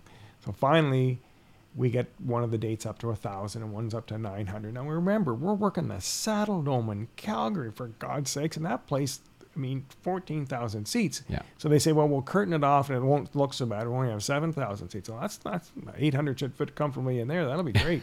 so, so I'm, so I hear this term in the industry called a rebate. Yeah. So I think we were paying him 30 grand a day or something, a lot of money. So I said, um, I'm going to call Tinty. We're going to get a rebate. Well, as it turns out, Lib Hatcher's sick at this point or not feeling well, and she can't come to Canada. So she wants to cancel the dates anyway. Yeah. Well, I go add up all the expenses for the advertising, the theater, the arena rentals, the staff, the sound and lights and everything that I've got to now do. I, I can't, I, I've got to, com- I've committed to it. Yeah.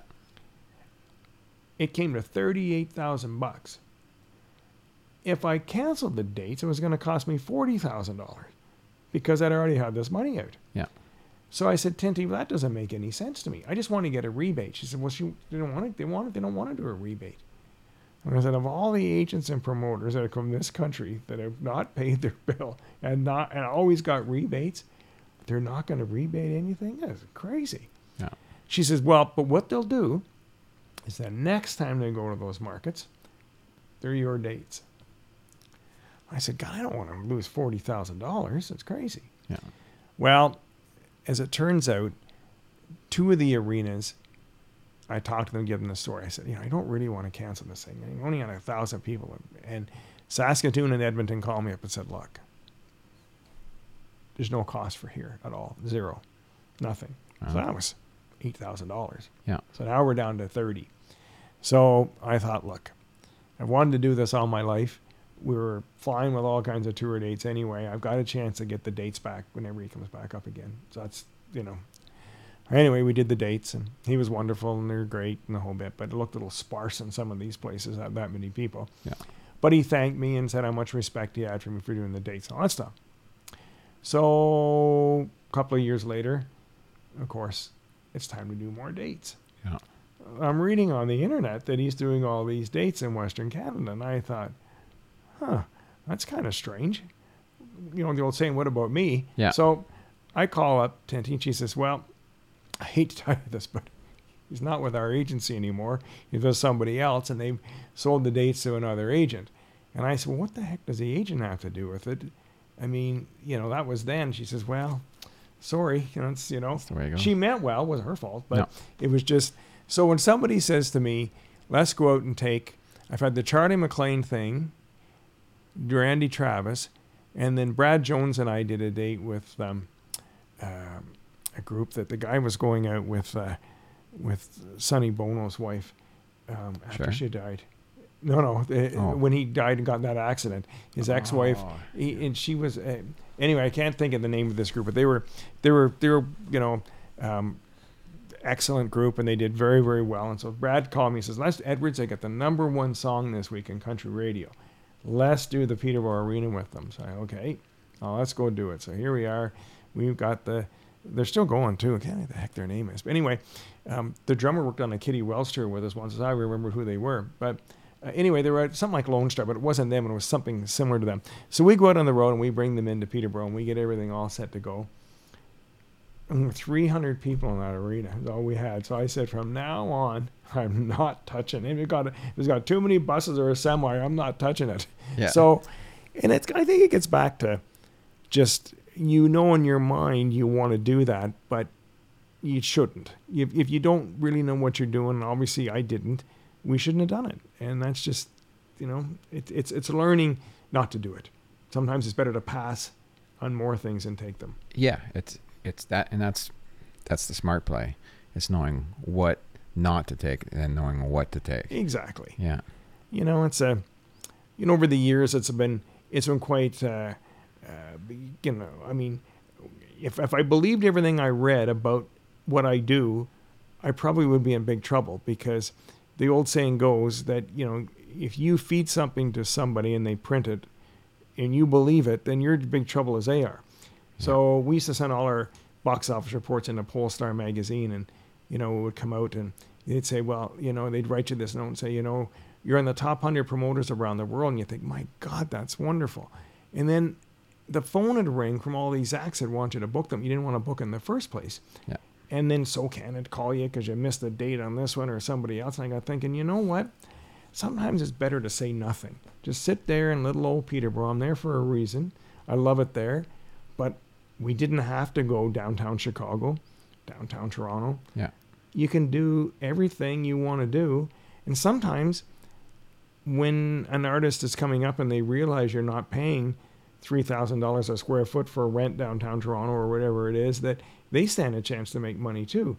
Uh, Better money. I read a, I read a book not long ago that Anne Murray had written. And her manager just passed away, who I had a lot of respect for, Leonard Rambeau, one of the best. Um, he, he he was great. I used to go listen to him do seminars and stuff, and I got a lot a lot from him. But one of the points she made in this book was um, that she could never figure out. And Frank Mills had told me this story too. That they'd have these lavish parties after these shows were done. Yeah. Dom Perignon champagne, the media'd all be there, all these people from the record company and all this sort of stuff. And she said, you know, I never knew who paid for all that stuff. And she said, I'm reading through all this stuff. And she says, I paid for it. And I thought to myself, of all the years I've seen these riders with all this stuff in it, and all these parties that have taken place, if if any advice or anything could go to anybody today, just remember that's all money.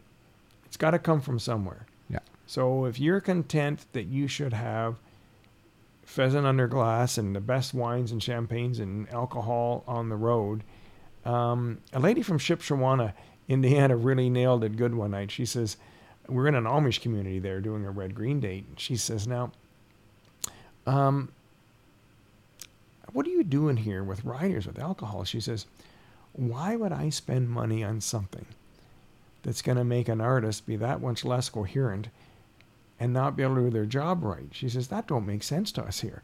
And I said, "You know, I don't particularly care what anybody does. I mean, God worked with Ray Ray Price, he'd be stoned to the hilt before he got on the stage, but the show was good. Yeah. And how he got there was really irrelevant to me. But I didn't buy the pot forms. I couldn't care what he did. Yeah. But the you know these particular things especially cost a lot of money. And I guess when you're riding high, you think nothing of it. Frank Mills tells me that story. When you're out there filling the places up, and you're packing them in, you're having these great parties afterwards, and then you find out at the end of the tour you're writing them a check. There's something wrong with that. Yeah. And I say, well, I'm surprised. I see some of this stuff going on today too, but I say to myself, you know what? We understand what we do, and we do it to the best of our ability. They understand what they do, and they do it to the best of their ability. If we're winning and they're winning, I don't care what they do. Yeah. And they probably don't care what we do. Yeah. So I, I was kind of flattered. I was going to tell you this last week. I was I opened up the Peterborough paper on Friday, and I seen an ad for a tribute show in there. And I looked at that ad and I thought, God, that looks familiar. And it was done exactly the same, the same size, same inches, same words, same everything that we do our ads with. And I got thinking, I don't know whether I should take that as a slight or a compliment. And I thought, you know what? I'm going to take it as a compliment. Because if somebody duplicates what you do, you Yeah, know you're doing, you're doing it right, yeah. Exactly. So that's, That's the whole deal. Well, uh, I think we could talk forever, and uh, it's been two and a half. Oh boy. Um, I think we let's call this part one. oh boy. And I know we're touring a lot this fall. Why don't we Mhm. take uh, another night uh, uh, during the fall run? And uh, there's a whole whack of stuff I love to to get to and uh, and talk about touring nowadays compared to what it was like touring uh, uh, years ago with Tom and, and Kitty Wells and all those acts. I know because it's it's quite different than there's a lot of similarities, but it's, there's a lot of things that are, are quite different. And and uh, I think there'd be lots of lots of great things we could speak about then Oh, too. you bet. Yeah, we got Yeah. lots of Red Green stuff to tell and all Oh, that I sort know. of we haven't even touched Charley Pride and Red Green oh, and boy, I know. a bunch of Yeah. people. So Yeah, absolutely. it's been fascinating, and I, I think this was uh, uh, a, a great learn for a lot of people, and I think they'll really enjoy listening to uh, from the beginning up until now, and, and I look forward to the next one as well. Thank you very much. Thanks, Brian, and uh, don't forget to uh, check out the uh, first two podcasts we have out, uh, and uh, we've got lots of listeners coming and lots of great comments. And uh, check us out on iTunes in session with Darren Walters. Also, the www.darrenwalterspodcast.com. And don't forget to subscribe and leave comments and uh, uh, reach out to uh, myself on Instagram and Facebook. And you can find Brian as well. What's the best way to people to reach out to you if they want it through Facebook? Is it a good idea? Yeah, I'm on Facebook, or you Yeah. can go. We got Rocklands on Facebook. I'm on Facebook, and then of course RocklandsEntertainment.com. See how old I am, and I'm still on social media. Believe it or not. I know, it's great. I love it. Mhm. All right. We'll uh, talk to everyone soon. Thanks a lot. Thank you.